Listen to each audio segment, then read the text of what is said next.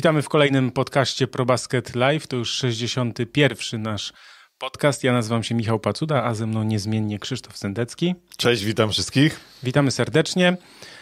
Cały czas y, żyjemy tymi wydarzeniami, które się dzieją na Ukrainie. Nasze wsparcie, nasze słowa, nasze myśli już wyrażaliśmy w poprzednim nagraniu, natomiast chcieliśmy powiedzieć jeszcze o NBA, co robi w tej sprawie NBA.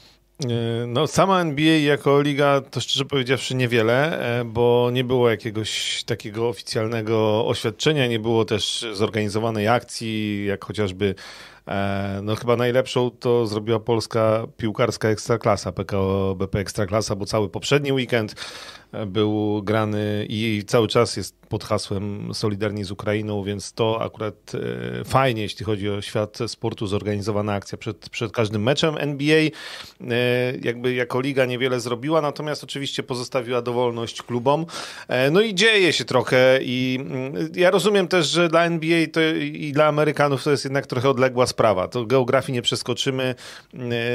Wojna na Ukrainie jest na pewno ważna dla całego świata, dla nas bardzo ważna, bardzo smutna, bo my wiemy, bo żyjemy tu w tej części świata e, i, i, i ta agresja Rosji jest e, straszna, natomiast, natomiast gdzieś tam jestem w stanie zrozumieć, że dla Amerykanów trochę mniej. Natomiast e, kluby myślę, że działają na własną rękę i flaga na mm, fasadzie budynku hali Miami Heat, wstążeczki niebiesko-żółte, Boston Celtics, koszykarze sztab mieli wpięte żółte skarpetki Pelicans, e, więc e, no i, no i ten taki jeden mecz, przy którym była taka uroczystość e, nawiązująca, jakby też uczczono bohaterów tej wojny, Ukraińców przy okazji meczu Sacramento z Denver i wtedy też dwóch ukraińskich koszykarzy, którzy grają w NBA, czyli Alex Len, a swoją drogą w polskim zapisie i transkrypcji Oleksii Łeń on się powinien nazywać, ale, mhm. ale, ale dobra, trzymamy się wersji tej amerykańskiej, angielskojęzycznej Alex Len y, i Swiatosław Michajluk, to już chyba mogę powiedzieć, chociaż Amerykanie o nim mówią SFI. Michajluk. Y, oni razem wystosowali taki wspólny apel, wspólne, no w mediach społecznościowych takie, takie oświadczenie na temat y, właśnie tej, tej, strasznej wojny i agresji. Mamy dwóch Ukraińców w NBA, nie mamy w tej chwili żadnego Rosjanina. Pojawiła się tam informacja, ale ona gdzieś tam się pojawiła i zniknęła, że NBA wycofa się z rynku rosyjskiego, no ale e, powiedzmy, że no, znaczy dobrze by było, gdyby tak się stało, natomiast no też to nie jest dla nich w tej chwili kluczowy rynek. Jakby Ale też... chyba, się, chyba biuro tam się... Bo chyba, no tak, bo, bo nie było tego oficjalnie, natomiast był cytowany rzecznik NBA, że e, właśnie będą się wycofywać z rynku rosyjskiego i NBA nie będzie można w Rosji w telewizji oglądać. E, więc no przynajmniej taki, taki gest. O Ukrainie pamiętamy, cały czas tam trwa wojna, no ale e, no cóż, my trochę też żeby, żeby oderwać myśli żeby oderwać też, żeby myśli, wam zapewnić to... trochę też, nazwijmy tej odskoczni, to nie będziemy wchodzić na wątki polityczne więcej. Jesteśmy oczywiście przeciwnikami tej wojny. Wiemy, że Rosja zaatakowała Ukrainę i to jest to, co się dzieje, jest straszne. Natomiast no, myślę, że więcej naszego komentarza nie potrzeba. Mm, natomiast możemy powiedzieć o tym, o czym będziemy dzisiaj rozmawiać, bo sobie przelecimy też przez wyniki ostatnie. Dużo się działo, też dużo się będzie działo. Mamy dużo różnych wniosków, ciekawostek. Pogadamy więc o tych wynikach, co się działo. Dajcie nam, e, poczekajcie jeszcze chwilę, bo o tym porozmawiamy. Pogadamy o Benie Simonsie, który zawita do Filadelfii dziś w nocy. To też może być ciekawy, mm, ciekawy wątek. No i oczywiście no, o tym, co się dzieje, natomiast, y, bo jest pytanie też już, już o Brogdona i o ogólnie też ja dostałem parę pytań o polską koszykówkę. No tym, co się dzieje na boisku nie będziemy mówić. Może tam trochę wspomnimy o tym, co tam się dzieje, w sensie w kolejnych, kolejne zmiany przepisów, bo to też jest ciekawe. A, to na koniec. Tak, to na koniec.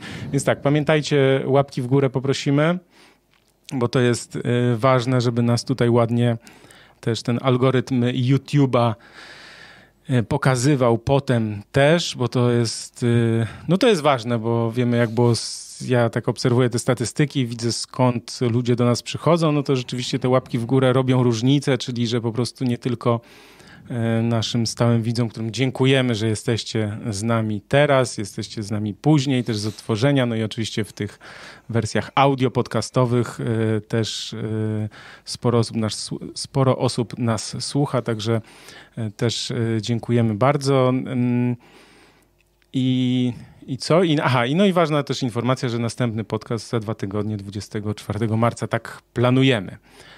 I możemy co? Przejść do wtorkowych wyników. Pan chciał, a ja bym też chciał i poproszę naszego tej kierownika, operatora, żeby nam tą pierwszą, tą pierwszą grafikę e, pokazał. Co się wydarzyło?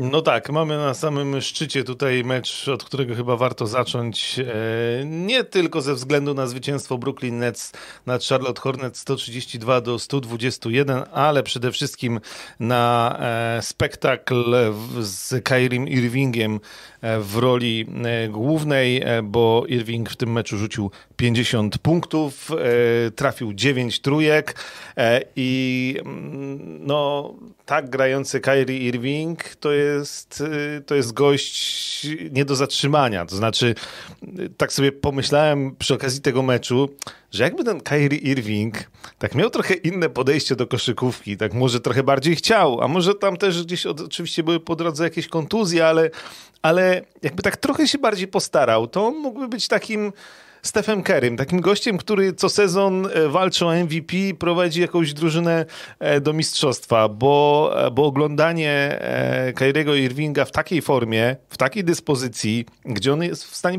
zrobić wszystko na parkiecie. On rozdaje asysty, on wchodzi pod kosz, w ogóle nie przejmuje się, wiesz, czy ma przeciwko sobie jednego, dwóch, trzech zawodników, czy oni są od niego o dwie głowy wyżsi. Nie ma problemu, rzuca za trzy e, i to też jest tak, że no, no, no to on potrafi. 12 rzutów, 9 celnych trójek, no to jest w ogóle absolutnie niesamowita skuteczność, więc e, show Kerry'ego Irvinga E, też 50 punktów, 19 e, rzutów oddanych, 15 celnych, więc jakby no tej fantastyczna skuteczność, ale trzeba też powiedzieć, że Charlotte Hornets są drużyną, która bardzo słabo broni i jakby chyba nie pierwszy raz pozwolili komuś rzucić dużo punktów, w sensie indywidualnie tak, też, tak, tak, więc tak, to tak. jest też taka uwaga, jeśli chodzi o Charlotte Hornets, że jak ktoś im tam kibicuje, to wszystko jest fajnie, Lamelo Ball robi tam, czaruje te podania, wiadomo,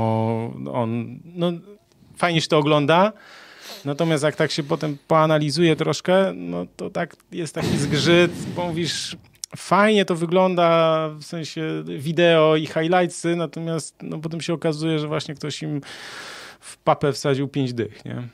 Mm, tak, no i też e, tak sobie myślę, że to już jest ten moment sezonu, kiedy ro, czas odróżnić te zespoły, które coś będą znaczyły w playoffach, bo jednak myślę, że Brooklyn Nets e, w playoffach i to zaryzykuję twierdzenie, że bez play-in będą. E, natomiast Charlotte Hornets jest znowu drużyną... że Brooklyn Nets bez play-in? Tak. Więc e, ja wydaje mi się, że jeszcze czekamy na Bena Simonsa, ale ta, już ta, ta drużyna przypomina składem to, co mamy widzieć. Jeszcze dobrze było, jakby Kyrie Irving wrócił na mecze domowe. E, I, e, I końcówka sezonu zasadniczego będzie moim zdaniem mocna. Ja wiem, że tam jest ciasno na wschodzie, natomiast, natomiast trzy zwycięstwa do Cleveland mm, nie, pięć zwycięstw do Cleveland, ale to ciągle jest do zrobienia jeszcze. E, więc e, tak czy inaczej Brooklyn, Brooklyn zaczyna wyglądać dobrze, no ale dobra, już bez względu na to, czy oni wejdą z szóstego miejsca, czy, czy z play-inów, e, to, e, no to mieliśmy w tym meczu taką, wiesz, z jednej strony drużynę, która szykuje się i oczywiście z ogromnymi problemami, ale jest w stanie grać o wielkie rzeczy, i z drugiej strony mamy Charlotte Hornets, które znowu takim Charlotte Hornets jak w tamtym sezonie, że fajnie, fajnie, pobawiliśmy się razem z Lamelo Bolem, ale on jest tyleż efektowny, co irytujący. Każde... To jest ten mój kawałek stosunku do niego. Tak, każde jego fantastyczne e, zagranie w postaci niesamowitej asysty czy trójki rzuconej z niczego jest za chwilę przekreślane głupią stratą, złym podaniem, złą decyzją tym szaleństwem, które w tym momencie sezonu już nie możesz sobie na to pozwolić, nie możesz sobie pozwolić na takie błędy. Do tego to, co mówisz, no Charlotte jest oczywiście drużyną jedną z tych, które mają poważne problemy e, z obroną i e, no jak grają z Brooklyn Nets prawie już najmocniejszym składzie, to tu w ogóle e, Właśnie, bo ma... wychodzi to, tak? W sensie tak. pamiętamy też, że w zeszłym roku też oni no, byli taką rewelacją, a potem po tym meczu gwiazd, ja też przypominam, że często mówiłem właśnie, e, ja to powtarzam trochę e, zdarta płyta, ale zwróćcie uwagę, co się dzieje po meczu gwiazd, że ten, ta, ta, przerwa na mecz gwiazd jest często ważna właśnie w, w postawie wielu drużyn dla mnie jedną ciekawostką jest, bo powiedzieli, że Brooklyn Nets, to jak będziemy sobie oglądać tabelę, to jeszcze, to jeszcze o tym pogadamy. Natomiast no Brooklyn Nets mają, słuchaj, mają sześć porażek więcej od y, Cleveland, którzy mają, którzy mają szóste miejsce. Jeszcze trzeba Toronto Raptors przeskoczyć, którzy mają y, trzy porażki więcej, ale jest jedna rzecz. O tym meczu z Filadelfią, który dzisiaj jest w nocy, to, to jeszcze pogadamy. Natomiast Kyrie Irving zagra jeszcze w, ja ci powiem, poczekaj, raz, dwa, trzy, cztery, pięć, sześć, siedem, osiem, dziewięć, dziesięć, jedenaście, dwanaście, trzynaście, czternaście, piętnaście, szesnaście meczów jeszcze chyba do końca mają Brooklyn Nets, do końca sezonu. I teraz uważaj, on zagra w raz, dwa, trzy, cztery, pięciu meczach, bo szósty wyjazdowy jest w Nowym Jorku. Więc to jest mało, jeśli znaczy też pytanie, kiedy wróci Simons oczywiście i ma wrócić niebawem, ale wiesz, no tam wszyscy... Jeszcze może się zmienią te przepisy w Nowym Jorku, bo one liczą coraz, na to, no właśnie, to o tym też trzeba powiedzieć. Już w tym momencie głupie, bo generalnie Kyrie Irving już właściwie może wszystko. Co, co, ciekawe, on by, gdyby grał w innej drużynie i przyjechał na mecz do Nowego Jorku, tak, mógłby jest, grać, a jako zawodnik drużyny z Nowego Jorku nie może grać, więc te przepisy gdzieś tam cały czas się zmieniają i luzują, natomiast e, natomiast no, cały czas też burmistrz Nowego Jorku wychodzi z założenia, że dla no przepraszam, ale dla Kairiego Irvinga nie będziemy zmieniać y, przepisów y, y, jakichś tam, które oczywiście są szersze, dotyczące imprez masowych, natomiast no, są już trochę, trochę dziwne w tym momencie te przepisy, więc, więc no zobaczymy, poczekamy. Mi się wydaje, że no, Brooklyn Nets wreszcie może, może, może zaskoczą, może wreszcie ten skład będzie... E, Oni mają bardzo dobry skład, bo oczywiście Kevin Durant przed, przecież przed kontuzją yy, mówiło się, że on będzie MVP, jeden z głównych faworytów. Teraz się o tym nie mówił, no bo za dużo meczów opuścił, tak? Oni przegrali też z Boston Celtics, Stadium rzucił im 54, tak? 54 chyba punkty rzucił Jason Tatum, więc jakby mhm. e, i, i Nets w Bostonie przegrali, więc to nie jest takie, wiesz, wszystko super i, i już nie można mówić, że już jest wszystko ok. Mnie zaskakuje jeszcze jedna rzecz, że E, że według zakładów bukmacherskich Brooklyn Nets są nadal na miejscu numer jeden, jeśli chodzi o, słuchaj, o szanse w sensie w tej klasyfikacji, że to oni wygrają konferencję wschodnią. Co z Kairim Irvingiem grającym na pół etatu, bo załóżmy, że do tej zmiany przepisów nie dojdzie, tak, na przykład, no to, nie, nie, no to z nim, żeby oni wygrali, słuchaj... Nie, no nie, no, nie no, żeby wygrać wschód 11 I za każdym razem będą grali z, ni z, niższego, co teoretycznie jest dla nich lepiej, bądź teoretycznie więcej Ale że, aha, że w playoffy... No tak. No nie, no, no ale, do, no ale poczekaj, no, no, no zaraz, no to ja ci powiem tak, no a dlaczego nie? Znaczy, nie, znaczy w takiej sytuacji, kiedy oni już w tej chwili są w tym e, no, najmocniejszym możliwym składzie, e, wraca Ben Simmons i jest w jakiejś takiej formie, powiedzmy, zbliżonej przynajmniej do tego, co prezentował w Filadelfii. Że gość ponad pół roku nie gra w kosza. Ja wiem. E, natomiast no to weź i graj z tym Brooklynem i z tym... Nie, no jasne, to, że oni będą groźni, to wiadomo. Tylko pytanie jest takie, czy wiesz, czy... Bo wiesz, bo to wynika trochę z, ze słabości wschodu, no bo... Ale wschód nie jest słaby tym, w tym roku. Wschód, nie no, może inaczej, z tego jak wschód jest wyrównany. No tak, no tak, tak, może, tak. może nie tyle słaby, co, co wyrównany, bo bo jakby tak patrzę sobie od góry, Miami, Milwaukee, Philadelphia, no Chicago to już w ogóle, no to są drużyny, z którymi jestem w stanie sobie wyobrazić, że Brooklyn Nets z z Kairim Irvingiem i Benem Simonsem są w stanie wygrać w playoffach siedmiomeczową rywalizację. Ale ile? Trzy, wszystkie trzy? W sensie pierwszą rundę, drugą i potem finał konferencji? Znaczy, słuchajcie, ja nie mówię, że tak się nie stanie, tylko po prostu biorąc znaczy, ja też, uwagę... A ja nie mówię, że tak się stanie, ale mówię, że jestem w stanie sobie to wyobrazić, E, nie wiem, jakie niż... są kursy u bookmacherów na to, bo to też jest, wiesz, jak jest wysoka... Um... 3,75 na Brooklyn Nets, y, Milwaukee Bucks 3,90, Philadelphia 4,30, Miami dopiero na czwartym miejscu 5,80. To ja mówię o takiej ocenie w sensie ekspertów z Winera. Więc jakby... To może na ten Brooklyn postawię. Że ten wschód wygra. No słuchaj, no wiesz, no to jest jakby... Co, wiesz co... To wygląda nie, niezły kurs jak na Brooklyn. Jest, e, Chociaż, jest, no, no. no, tak, to jest to ciekawe na pewno. Jest pytanie, czy Jordanowi może się kiedyś przestać chcieć mieć Hornets? Nie, nie sądzę, w sensie takim, że nie, nie, on się, to jest jego jakby dziecko, on przecież Charlotte to jest... Yy, północna Karolina, w sensie North Carolina, to on tam to przecież... On jest z tamtymi rejonami bardziej związany niż, niż z Chicago, to Oczywiście. Myślę, że E, nie, będzie miał, będzie miał. On nie lubi przepłacać, on nie lubi przepłacać, to wiemy, tak? Nie Bo, lubi też przegrywać. No nie lubi też przegrywać, co też e, widzieliśmy parę tygodni temu, było takie jedno nagranie właśnie, jak tam chyba wyszedł z tej swojej tak, loży, tak, bo nie, tak. mógł, nie mógł patrzeć na to, co się dzieje na boisku. Więc jakby, no tak, tak, ale nie, no ja nie wierzę w to, bo y, krótka piłka po prostu, co on miałby robić dalej w życiu?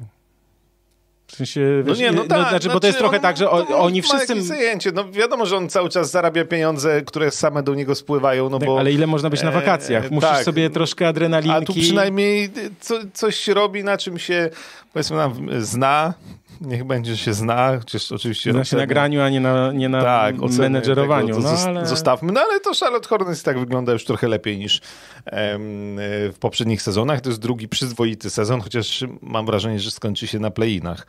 E, sezon 21-22. w przypadku tutaj, Charlotte Hornets? Tak, bo tutaj to no tak, na nic więcej nie ma, nie ma co liczyć. No, no raczej tak, raczej tak. Raczej, no, Jeśli tak. chodzi o Brooklyn Nets, to jeszcze...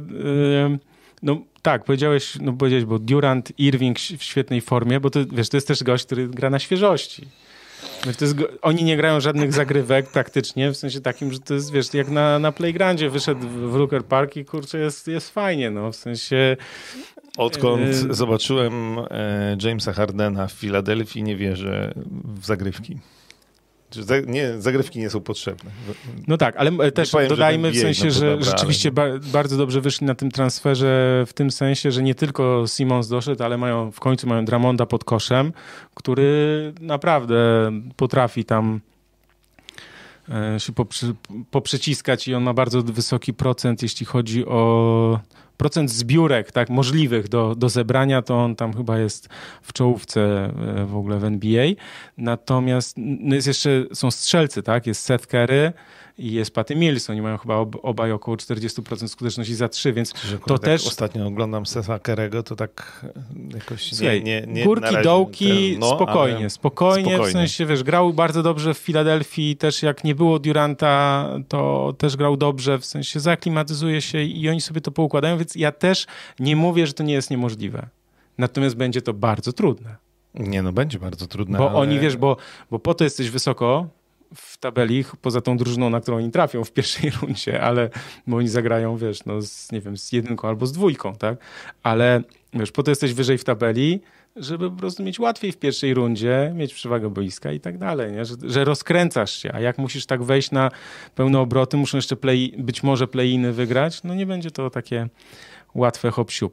Nie będzie, ale no dobra, zobaczymy. Ja y, cieszę się, że Brooklyn Nets wyglądają. Zresztą przy okazji tego meczu też mm, Kevin Durant e, powiedział parę słów o, e, o Hardenie, że no trochę go nawet tłumacząc, że postawcie się e, w jego sytuacji.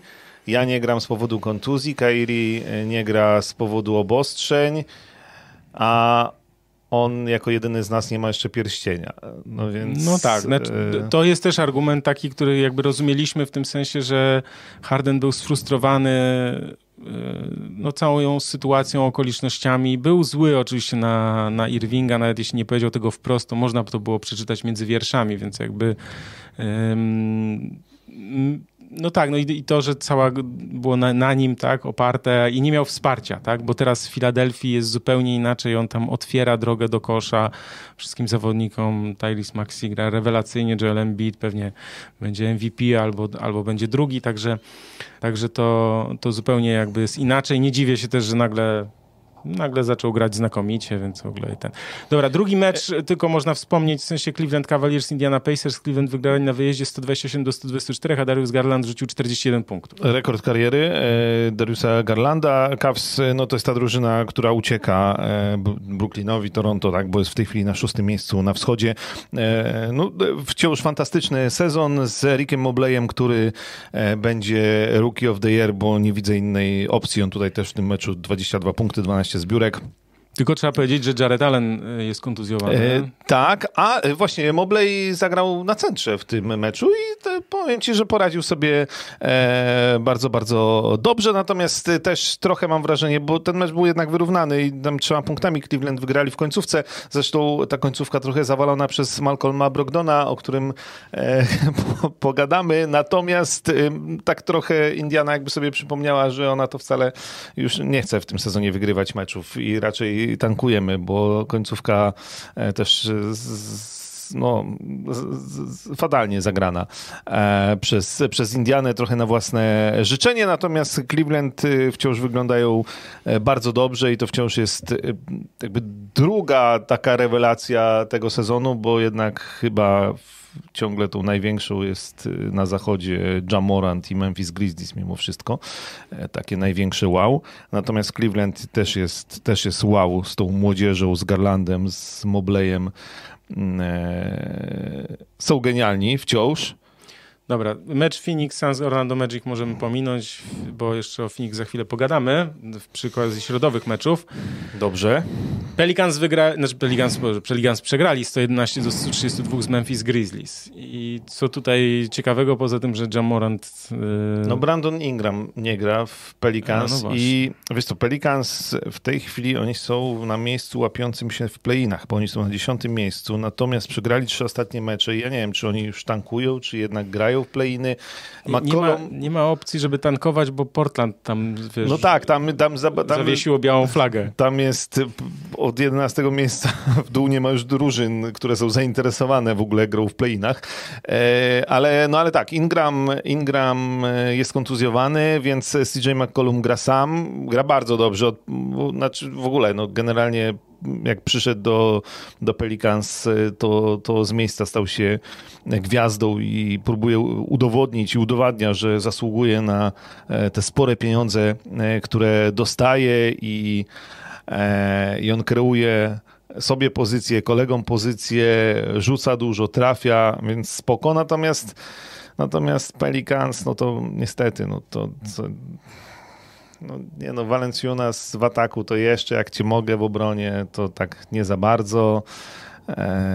Bez Ingrama, no bez Zajona to wiadomo, cały ten sezon, więc tutaj w ogóle nie ma o czym gadać. Grizzlies ich rozjechali. Grizzlies to jest akurat przykład drużyny, która jeszcze pamiętam, jak w tamtym roku mówiliśmy, ich się fajnie ogląda, fajnie zbudowana drużyna, no ale w NBA musisz mieć e, kogoś, kto ci tą fajnie dru zbudowaną drużynę pociągnie do zwycięstw. Jamorant jest fenomenalny. Oni są już na drugim miejscu na, na zachodzie. E, I jakbym miał stawiać pieniądze, to, to bym postawił, że na tym drugim miejscu zostaną. E, I, i, skończą jako druga najlepsza drużyna konferencji zachodniej i Jamorant dla mnie to jest kandydat do nagrody MVP, no, do, do, do ścisłej czołówki. Ta, ten wyścig ja nagrodę... jeszcze jedno. On mógłby zgarnąć i MIP i MVP. Mógłby, tak. I, czyli MIP, czyli największy postęp. Tak, i, i to jest y, gość niesamowity, nie do zatrzymania, gość, który ma wszystko, bo e, z jednej strony dzięki niemu cała drużyna jest lepsza, on zdobywa mnóstwo punktów, jego drużyna wygrywa i jest w czołówce zachodu, na drugim miejscu na zachodzie, więc tak naprawdę jest drużyną, o której powinniśmy mówić, że jest kandydatem do walki o mistrzostwo. Z drugiej strony z każdego meczu masz highlightsy, e, wiesz, jego slam dunki, jego, jego latanie nad obręczami, no po prostu mega, nie? I, I to nie jest, to nie są highlightsy z meczów, które oni przegrywają, a on sobie tam nabija stacy. Nie, on nabija stacy, ale przy okazji jego drużyna wygrywa, więc, więc to jest genialne w przypadku Jamoranta i Memphis Grizzlies i to jest e, z pewnością w tej chwili najlepszy gość do oglądania, znaczy sprawiający największą frajdę. Jak tak, chcecie fajną tak, koszykówkę tak, poglądać, tak. to włączcie sobie Memphis Grizzlies i poglądajcie jak gra Jamorant, bo, bo to jest wielkie wow. E, I co jeszcze mamy? No, mamy... Milwaukee Bucks się przejechali po OKC, no to... tam Janis 39 punktów, wiadomo, dziękuję. No i jeszcze Golden State Warriors udało się wygrać. Tak, wreszcie, wreszcie. E, no tym razem Reggie Jackson, który pod nieobecność dwóch liderów robi za lidera w Clippers, e, zaliczył ten dołek, bo potrafi grać fenomenalnie. 2 na 14 z gry. Tak, potrafi grać fenomenalnie, ale potrafi też bardzo słabo i to było właśnie bardzo słabo. Golden State Warriors wygrali, ale Golden State Warriors mają, mm, ja bym powiedział, że spore problemy. E, Poczekaj chwilę, ja tego wrzucę na czat, jakby ktoś chciał, bo to jest sprzed kilku dni taki tekst ja napisałem, ale y, tytuł jest wymowny. Wszystko w dół. Co się dzieje z Golden State Warriors? To jest z 3 marca, ale jeśli ktoś nie czytał, to może sobie tutaj zerknąć. Ja wrzucam na czat Warriors, link, poszło. Więc było pytanie od Arona, co powiedzieć o Golden State Warriors, więc proszę e, o Golden State Warriors, że mają problemy i myślę, że na to się składa kilka rzeczy na te ich problemy. Oni spadli już w tej chwili na trzecie miejsce na zachodzie, wyprzedzeni właśnie przez Memphis Grizzlies. E, z ostatnich e, dziesięciu meczów wygrali tylko trzy, a jak się cofniemy, nie wiem, do dwunastu, to wciąż będzie tylko trzy i dziewięć porażek, więc generalnie nie wygląda to dobrze. Oni przede wszystkim tak, no wiemy i to powtarzamy za każdym razem, brakuje Draymonda Greena i oni z najlepszej obrony w tym sezonie osunęli się na 26 miejsce mm. w bronieniu na, na 100 posiadań, więc to jest jakby jakiś dramat. Znaczy to pokazuje, jak Draymond Green jest ważną postacią w tej drużynie e, i to i pod bronioną tablicą, podatakowaną też, bo, bo, bo on jest y, często e, generałem i człowiekiem, który wbrew pozorom tam dowodzi e, tą drużyną. Podobno e, wraca Draymond Green. No tak, za, za tydzień I to chyba. 14 za marca, no czyli za 4, 4 dni, ale to była jego najdłuższa przerwa w karierze. On nigdy tak długo nie pauzował z powodu e, kontuzji. E, brak Draymonda Greena przekłada się na kilka innych rzeczy, na przykład na to, że mm, e, dobra, to z jednej strony brak Draymonda Greena, z drugiej strony tak, Clay Thompson powoli wraca do formy, ale oczywiście to nie jest Clay Thompson jeszcze sprzed kontuzji. Andrew Wiggins po tym jak został pierwszy raz w życiu wybrany i to od razu do pierwszej piątki meczu gwiazd, no już taki troszeczkę zjazd zanotował, wrócił trochę dawny Andrew Wiggins.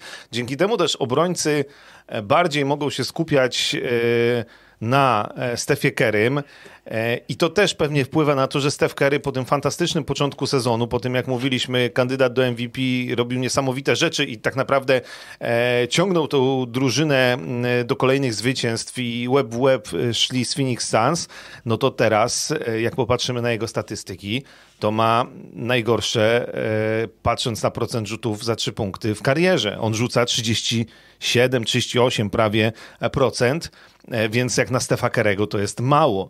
I, I, ostatnie mecze też to pokazują. W tym meczu z Clippers, no też on rzucił 15 punktów. To Wiesz jak to jest. No, po Stefie Kerem spodziewamy się, że w każdym meczu będzie rzucał po 30, 40 albo 50, e, a, a on nie rzuca. Clay Thompson też nie. Obrońcą też nie jest jeszcze ciągle takim, jak był. Wiesz co, ja w ogóle, jeśli mogę powiedzieć coś o Clayu Thompsonie, to to, że Draymonda Greena nie ma, to jest jakby wiemy, bo Draymond Green odpowiada za atak i za obronę w tym sensie, że jest, tak jak powiedziałeś, dyrygentem, generałem, to on scala ten zespół, czyli mówi, komunikacja jest bardzo ważna w obronie, o przekazaniach. To są czasem ułamki sekund i on o tym mówi, w sensie tam jest bardzo aktywny i to jest ta, ta dobra obrona była, jest bardzo dużą zasługą Greena. Potem z tej dobrej obrony, wiesz, atak, atak wychodzi z obrony. Jak masz dobrą obronę, to jest łatwiej w ataku, bo częściej kontra y, idzie, ale też nie tylko. Draymond Green też w ataku potrafi to wszystko poustawiać, tak jak powiedziałeś, że te wszystkie backdory, czyli te ścięcia pod kosz, podania w tempo i, ta, i tak dalej, no wiadomo. Natomiast jeśli chodzi o Kleja Thompsona, to ja mam niestety, ja obejrzałem akurat ten mecz z Lakers, co Warriors przegrali, Lakers wygrali, ale to LeBron musiał rzucić 56 punktów, do tego dojdziemy, ale no Clay Thompson tam zagrał fatalnie. To znaczy jego frustracja, jego niecelne rzuty, faule, to zerknąłem też na inne mecze. W innych meczach już aż tak źle nie było, mm, ale ja mam takie poczucie, że wiesz, no to jest no na razie, nie wiem, czy mogę, można tak powiedzieć, bo to może będzie zbyt ostre, ale trochę, no, trochę cień zawodnika, nie? W sensie takim, że, że zastanawiam się, na ile, na ile on jeszcze będzie w stanie złapać ten rytm, bo, to, bo w koszykówce to jest bardzo dużo zależy od tego, jaki łapiesz rytm. To jak Steph Curry łapie rytm, to stary nie ma po prostu bata, rozjedzie każdego, nie?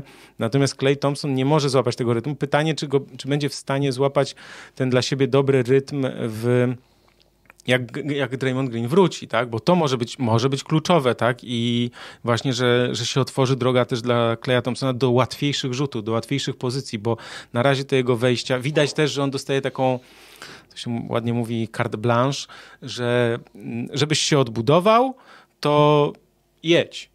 Nie? Tak było, okej, okay, w pierwszym meczu wiadomo, że tak zagrali mm. pod niego, nie? natomiast tak w tych kolejnych też widać, że trener Steve Kerr daje jemu dużo grania, dużo tych rzutów i tak dalej, ale na tym tracą pozostali gracze Warriors, znaczy Steph Curry na tym traci, ale też Jordan Poole na przykład, nie? który jak nie było, bo chyba na mecz do Denver nie polecieli, bo to był jakiś przekładany mecz, nie polecieli i Steph Curry i i Clay Thompson i chyba Wiggins też, E, teraz mówię z głowy, ale tam zagrali ten Moody, ten debiutant znakomicie, no i Jordan Poole też, wiesz, trzy dychy chyba e, odpalił, więc jak, jak on ma tam tak zwaną przestrzeń i czas i nagranie i może grać, no to jest też łatwiej, tak? To, wiesz, no to też jest prosta zasada w koszykówce, tak? Jak masz, jak wiesz, że będziesz grał 30 minut albo 35, no to jest ci dużo łatwiej, bo też się nie spinasz na to, że wychodzisz na 10-15 i musisz kurde trafić, nie? W sensie takim, mm. to jest okazja, bo zaraz siędziesz na ławę, więc jakby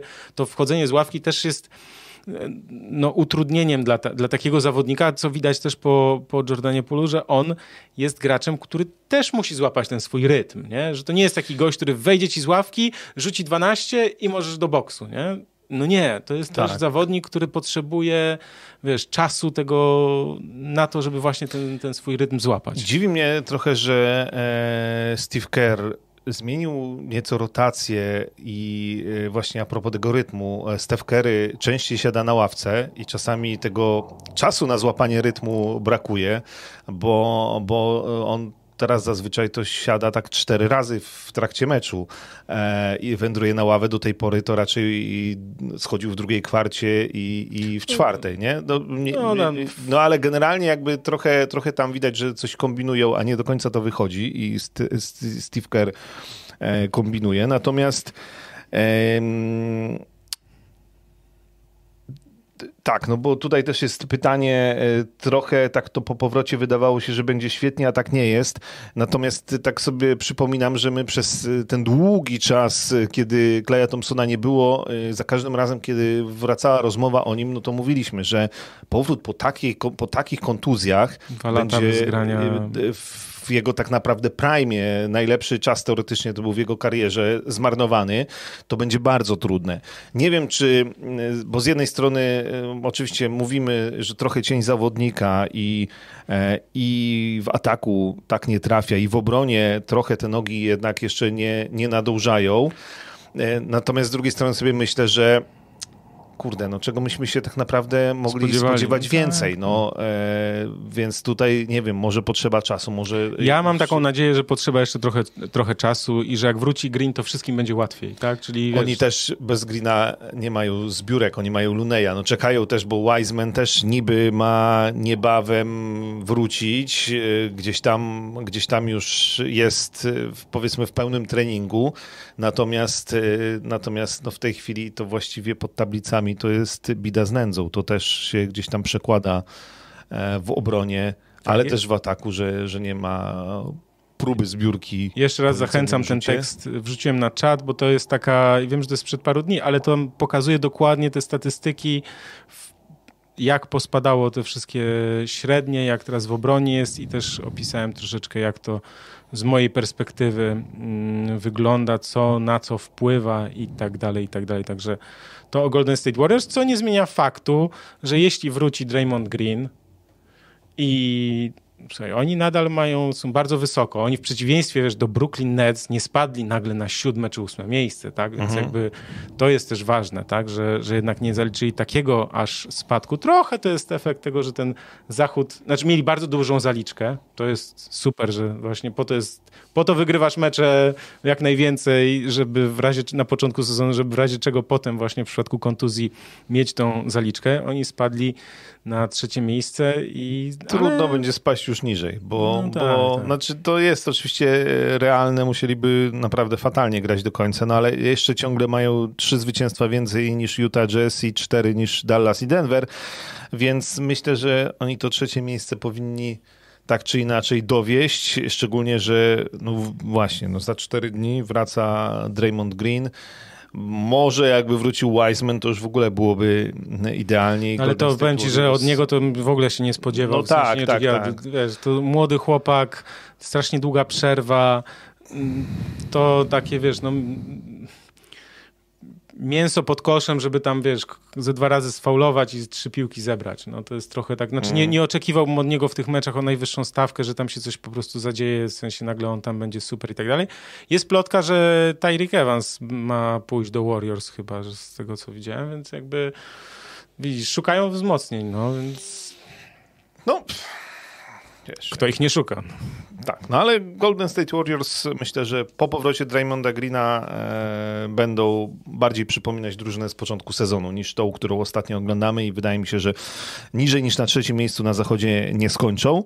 E, to, a to i tak wtedy będzie ciekawe starcie na przykład, nie wiem, z Denver albo z Dallas, to pierwsza runda playoff powinno się dziać całkiem, całkiem fajnie. E, natomiast co, mecze z minionej nocy? Tak jest. Poprosimy o mecze środowe.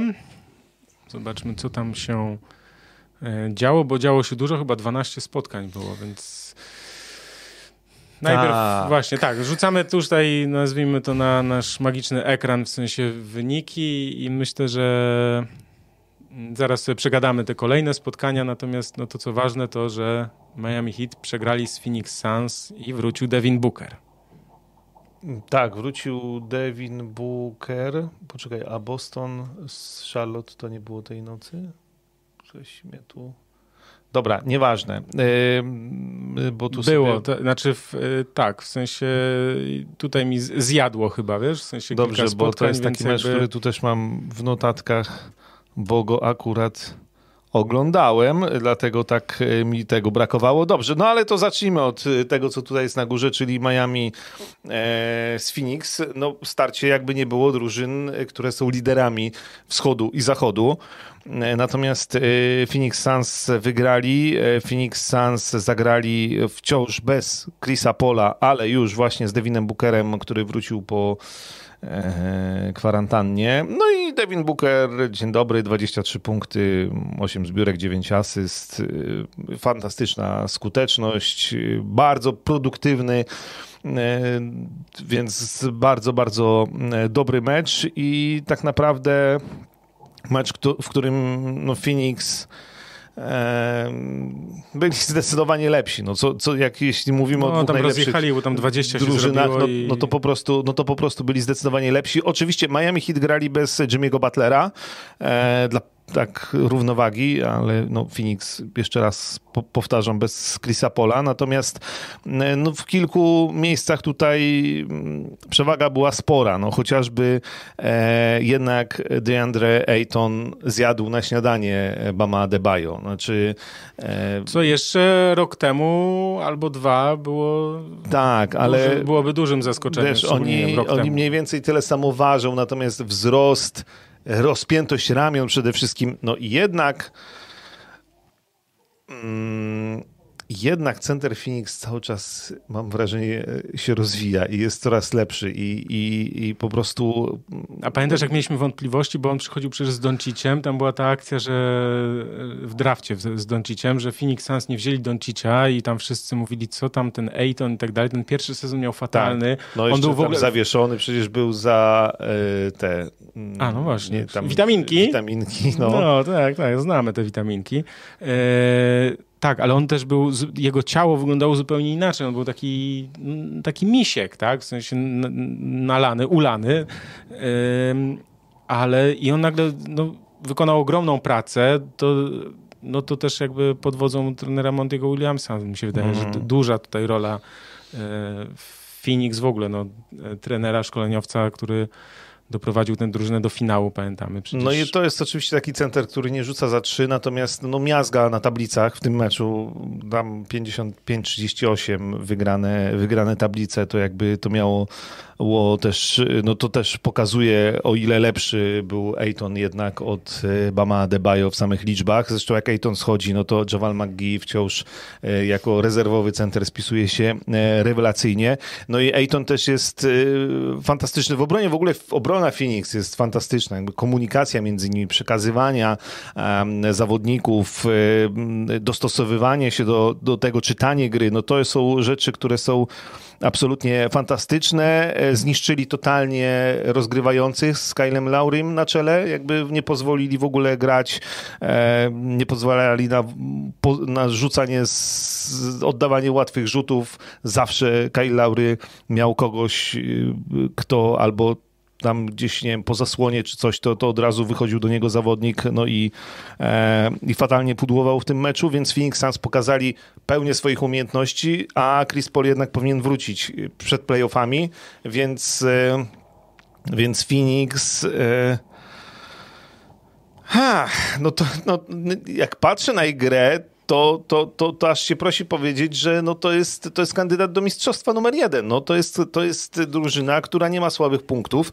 E, wygrała tym meczem też z Miami, tym zwycięstwem. E, to dwie rzeczy jeszcze sobie załatwiła. Po pierwsze, jest pierwszym oficjalnie zespołem, który ma już pewny awans do fazy playoff znaczy, co by się nie wydarzyło, jakby przegrali nawet wszystkie mecze do końca, to już w pierwszej szóstce zachodu będą. E, po drugie, jest jedyną, pierwszą, jedyną jak na razie drużyną, która wygrała ze wszystkimi 29 zespołami przynajmniej jeden mecz. Więc każdą drużynę Phoenix Suns w tym sezonie przynajmniej raz pokonali. Właśnie zrobili to po raz pierwszy e, z Miami, więc e, no, też świetna pion, no w ogóle wiesz, i specjaliści od obrony, jak, jak Nie, no to, to, jest, to jest drużyna, drużyna kompletna. I, i, I, broniąca zespołowo, to w ogóle... Co, ja oglądałem trochę meczu z Milwaukee Bucks, co prawda Milwaukee wygrali, bo no nie grał i Booker i, i Chris Paul, mm -hmm. ale ale oni tam się też mocno trzymali, twardo, tak? W sensie takim, że Phoenix Suns yy, tam przecież... Yy, może teraz mi wyleciało nazwisko tego gościa, co trafił te, te trójki z Knicks na zwycięstwo. Um... Słuchajcie, widzicie, to jest starość, to jest naprawdę już... Um... że chodziło mi o to, że... Um... Zaraz do tego wrócimy. Co? W sensie... Ale że z Phoenix. Tak, z Phoenix. Zawod... Tylko wyleciało mi nazwisko i teraz próbuję sobie przypomnieć oczywiście i jak głupi tutaj, wiesz, e, kombinuję, bo, e, bo nie mogę sobie przypomnieć... Już tam dawaj ten nazwisko. Tak, tak, tak, tak, tak. Cameron Johnson. Chciałem powiedzieć Cam Reddish i mówię przecież nie Cam Reddish, tylko Cameron Johnson, czyli Cam Johnson rzucał, wiesz, że chodziło mi o to, o cały ten wątek, jak chciałem mm. powiedzieć, ale się zawiesił mi się system, że pod nieobecność najważniejszych zawodników, tam każdy po prostu jest w stanie zastąpić, czyli masz drużynę kompletną, e, świetnie broniącą, znakomitą w ataku i nawet jak nie ma liderów, to oni się trzymają z najlepszą albo jedną z najlepszych drużyn, trzymają się bardzo blisko, bardzo długo, tak? Czyli, że w momencie, kiedy wypada ci najlepszy strzelec, to nie szkodzi. Mamy zawodników, którzy wypełniają twoją rolę, a jak, a jak ty jesteś, czyli jak Booker jest na boisku, to oni wracają na swoje miejsce, tak? I, i to jest jakby, jakby tak prześledzić w sensie, nie wiem, historię i jeśli chodzi o, o nazwijmy to budowanie drużyn, czy właśnie zespoły kompletne tak zwane, to właśnie to jest taka książkowa drużyna NBA. Czyli znaczy książkowa drużyna koszykówki w momencie, kiedy masz lidera jednego, drugiego, masz generała, masz dobrego centra, masz świetnego obrońcę jednego, yy, który wchodzi z ławki i rzuca niesamowite tam szczury, masz drugiego znakomitego obrońcę Bridgesa, który w ogóle może będzie nawet wygra tą nagrodę na, dla najlepszego defensora. Masz po prostu drużynę kompletną. Tak. Yy, I, yy... I teraz tylko jest najważniejsze, żeby psycha, że tak to ujmę, i kochone i zdrowie. Były, i zdrowie były w playoffach, ale nawet jak ktoś jeden wypadnie, to ja bym się tutaj nie martwił, tak? W sensie takim, że w każdej innej drużynie wypadnięcie jednego zawodnika może być bardzo ważne, a tutaj nawet jak jeden zawodnik, jednego zawodnika nie będzie, to nadal uważam, że Phoenix będą faworytem. E, tak, a Cam Johnson swoją drogą w tym meczu z Miami akurat też nie grał. No właśnie, dlatego pola, mi... Więc, dla, tak, tak, tak, no, no więc, e, ale są bardzo mocni. Natomiast, natomiast jeszcze zanim pójdziemy do, do kolejnych meczów, to wspomnijmy o Miami, bo to jest drużyna, o której my też mało mówimy i w ogóle się mało mówi, ale oni tak, jednak... Tak, właśnie to chciałem powiedzieć. Nie przez przypadek są na tym pierwszym miejscu na wschodzie. Ten wschód oczywiście wyrównany, natomiast jednak to oni są liderami już od jakiegoś czasu. 44 wygrane mecze, to była 23 porażka, ale z ostatnich 10 7 e, wygranych. E, nie było w tym meczu Jimmy'ego Butlera, natomiast e, no, on powinien niebawem wrócić. Wrócił Wiktor Oladipo. To, był o, jego, to jest ważna rzecz. To był jego drugi mecz, ten z Phoenix, akurat tam tylko 4 punkty, natomiast Wiktor Oladipo w tym sezonie też po, po, po rocznej przerwie i tak naprawdę dużo dłuższej historii, bo jeszcze sięgającej czasów Indiany, tej kontuzji, to, to jest zawodnik, który no dobra, nawet jak on na razie będzie grał po kilkanaście minut czy 20 minut, to to jest gracz, który w każdym meczu, meczu może ci dać po kilkanaście punktów e, i przecież to jest też genialny obrońca. Znaczy Wiktor Oladipo to jest gość, który jest na poziomie, no oczywiście w tej najlepszej formie, e, najlepszych defensorów w lidze, więc on ci może bronić na twojej połowie i może ci atakować. Oczywiście tu też Jego bym zostawił w sensie tak. Kleja Thompsona. Oczywiście. Ale jak sobie popatrzysz też na skład Miami Heat, no to trochę też y, tak...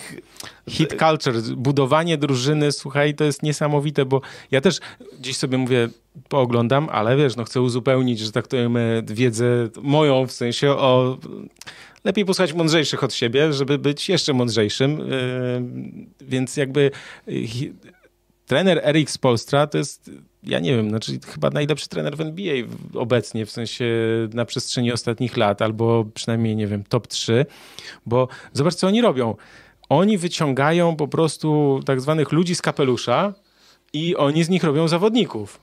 Oni z nich robią koszykarzy, w sensie takim, że jaki jest niesamowity scouting, to jest raz, a dwa, że nawet jak masz, nie wiem, Duncana Robinsona, zachwycaliśmy się przecież y, jeszcze kilka lat temu, tak? Znaczy y, Tyler Hero też się pojawił, tak? Że to są jacyś goście właśnie no, wyciągnięci trochę z kapelusza, nagle otrzymują y, zaufanie, ale też są, nazwijmy to, budowani tak, przez, przez, przez tę, tę drużynę, przez trenera i też no, każdy, kto tam się pojawia na boisku, to ma jakąś taką rolę i ty wiesz, że, mo- znaczy trener wie, że może liczyć na każdego, który się pojawia na boisku. To znaczy, że on spełni swoją rolę, zrobi wszystko, co będzie mógł. Wiesz, że, że nie masz tak, że a tam kurczę, druga kwarta, to jakieś ogórki muszę wpuścić, dobra, że tam ten kontuzja, jaka, nagle jest kontuzja i mówisz, kurde, nie mam kim grać. No a tutaj, proszę bardzo. Więc jakby też Miami bardzo też są, to jest też ciekawe, że Miami są bardzo właśnie też pomijani, w sensie, wiesz, włączysz ESPN, Lakers, Nets, Sixers, Lakers, Lakers, Nets, Sixers. Wiesz, no po prostu już można tam, wiesz, no ja już przewijam to, w sensie zmieniam kolejne, o Jezu, znowu o tych, nie? Już ile można gadać, no. Tak, no oni są na pierwszym miejscu. Mówiliśmy przed sezonem, chociaż nie myślałem, że będą aż tak wysoko, e, natomiast mówiliśmy o nich, że nikt na pewno na nich nie będzie chciał trafić w playoffach. ale, ależ to te, będą playoffy. Ale teraz, ale teraz, jak oni z pierwszego miejsca startują, no to e, tym bardziej. w pierwszej rundzie. No, więc, e, więc tak, no, no jest, wiesz, e, Kyle Lowry, e, też transfer, który miał nie wypalić, jest Bama Debajo. Nawet jeśli z Ejtonem przegrał ten pojedynek, to, to, to ciągle na wielu centrów w tej lidze da radę. PJ Tucker przecież Właśnie, ściągnięty PJ Tucker z Milwaukee który... od obrony. Jak, przecież, jak on siądzie na Duranta, wiesz, pamiętasz co było w playoffach w zeszłym roku, tak? Sędziowie oczywiście poz pozwalali na dużo, i, ale nie widzę jakby znaków na niebie i ziemi, żeby znów tak nie było, że, że też będą mm. pozwalać na dużo i PJ Tucker, jak tam wiesz, po prostu jak mu siądzie do szyi się dorwie, do gardła, to tam naprawdę w sensie może być, może być bardzo ciekawie i, i będzie się działo. No. Dobra, chciałem powiedzieć parę słów o Bostonie, czyli o meczu, który. Tak, ja, nie, ja nadal przeżywam to, że uciąłem te dwa, że te, uciąłem te dwa wyniki, ale chyba po prostu fantazja łańska, w sensie przy tworzeniu grafiki gdzieś to wyjechały te mecze i po prostu tego nie zauważyłem, jak wklejałem. Znakomicie, dziękuję. Bo o Bostonie, jak mówimy o Miami na wschodzie, to o Bostonie też warto wspomnieć. Boston e, minionej nocy wygrał z Charlotte Hornets 115-1. No to z Charlotte to już mówiliśmy, generalnie ta sama historia mm, Lamelo Ball jest fajny, ale mało poważny. Natomiast y, trochę się tam męczył Boston, ale koniec końców, jak już odskoczył, to także było po zawodach. Y, ja mówiłem przed. Wie, w ogóle teraz będzie taki ten my sobie tutaj gadamy przez cały sezon zasadniczy, bardzo fajnie, analizujemy i też czytam i słucham mądrzejszych tych analiz, jak to się buduje wspaniale drużynę. Tutaj musisz mieć ławkę, coś tam, wiesz, obrońców rzucających, centra, ble, ble, ble. Koniec końców, teraz już jest ten moment w sezonie, kiedy zawężają się rotacje, kiedy czasami te drużyny grają właściwie, nie wiem, sześcioma, siedmioma zawodnikami po 30 parę minut. E, I pamiętam, co mówiłem o Bostonie e, przed sezonem. Jestem z siebie nawet dumny trochę, bo czasami się mylę, a czasami nie że e, Boston, żeby coś osiągnąć, to potrzebuje Jasona Tatuma grającego na poziomie MVP. No trochę żeśmy się na to naczekali w tym sezonie, natomiast w tym momencie, to znaczy tak trochę przed meczem gwiazd to się zaczęło, e, Jason Tatum gra najlepszą koszykówkę w swoim dotychczasowym życiu i w swojej dotychczasowej karierze. Znaczy te występy e, plus 50 punktów nie są przypadkowe. W tym meczu z Hornets 44 punkty. I on nie schodzi poniżej 30 e, i to przy świetnej skuteczności. A pamiętam, jak też narzekałem na początku, że to był e, gdzieś tam po jednej trzeciej sezonu zawodnik, który ma najwięcej e, rzutów oddanych, e, jakby z największą liczbą niecelnych rzutów, tak? Ja pamiętam, że my poświęciliśmy jakiś w ogóle jeden z odcinków na, na Boston Celtics, ja nawet obejrzałem. Pamiętam, nie, tak, ja pamiętam, że powiedziałem, ja, tak, ja pamiętam, że powiedziałem takie, takie zdanie, że, bo tam też właśnie pisali do mnie, y, różne osoby pisały w sensie i tak dalej, co się dzieje z Celtics i tak dalej. Ja tam obejrzałem parę meczów i ja mówię, kurde, stary, ja nie wiem, co tam trzeba zrobić. W sensie takim, że no, tam, no, no muszą zacząć trafiać, nie? W sensie znaczy, takim, no, co tam ma się zmienić? Wiesz, oni mieli, yy, widać, że ten nie weszli, nie złapali tego swojego rytmu, tak? W, w, sensie takim, że, że ten sezon zaczęli nie najlepiej. I właśnie ostatnio też y, słuchałem sobie tam jednego z podcastów amerykańskich i tam y, padło takie, takie zdanie właśnie o Celtics, nie? Że, że jeden z tych dziennikarzy ESPN pytał właśnie Celtics, analityków Celtics, nie? Że no słuchajcie, no co tam się dzieje, nie? I jak tam wam idzie? To było tam parę tygodni temu. E, no i on, oni, a ci analitycy, wiesz, tam trenerzy, wszystko i tak dalej, no mówią, że oddają dobre rzuty, ale nie trafiają, nie? I wiesz, i on mówi, no dobra, tylko to nie jest 50 meczów pierwszych sezonów, tylko to jest 30 meczów. Mówi, no spokojnie, no jak zaczniemy trafiać, to będzie, to będzie dobrze, nie? I nagle się okazuje, że po prostu, wiesz, no rozumiem, nowy trener, troszkę inny skład, pozbyli się Schrudera. No. Słuchaj, czasem musisz pozbyć. Yy, Ta, no i okazuje się, że pijawki. Jason Tatum z Jalen Brownem mogą grać razem ta, co do tego akurat. Ta, ta. Ja, też... miałem, ja miałem te wątpliwości, bo, bo, bo padały pytania też nie tylko ja, w sensie tam analiz, wiesz, były, pojawiały się artykuły, nie wiem, ze dwa miesiące temu, no, że Celtics no, muszą coś zrobić, w sensie muszą, nie wiem, no trzeba rozbić ten duet, że to nie ma sensu, bo oni tak grali, wiesz jak oni grali na początku sezonu? To było tak, daj mi piłkę, i ja sobie coś mhm. Wymyślę, w sensie wszyscy stoją 5-0 i ja tu będę się szarpał, no i ja rzucę. No to dobra, to teraz ty. Daję, dawaj, ja tu się poszarpię i ten. No, a nagle, wiesz, trener znaczy- poustawiał to w jakąś tam swoją myśl, że tak to ją wdrożył i to, co się nie udawało na początku sezonu, to jednak e, myślę, że też po to się gra 82 mecze, żeby, wiesz... Żeby, żeby to się gdzieś tam ułożyło. Znaczy mi się wydaje, że jednak Jason Tatum musi być e, gwiazdą no, numer jeden. Tak, tak, to, tak. to nie będzie duet e, Splash Brothers, a nawet jeśli będzie, to, to jednak to on tu jest takim Stephen Kerem, więc jakby mm, gwiazdą numer jeden, Jalen Brown gwiazdą numer dwa, nazwijmy to. Niesamowite niesamowite w tym meczu z Hornets było na przykład to, że e, Al Horford rzucał alejupa do Jasona Tatuma. E, w ogóle jakiś taki... No, no widać, że, że i im się gra lepiej i y, oni wyglądają lepiej też jakby psychicznie. Widać, że oni się ze sobą lepiej czują na boisku, że ta współpraca... Ja ci mówię, że, ja ci mówię, że szatnia została oczyszczona. No, może tak być.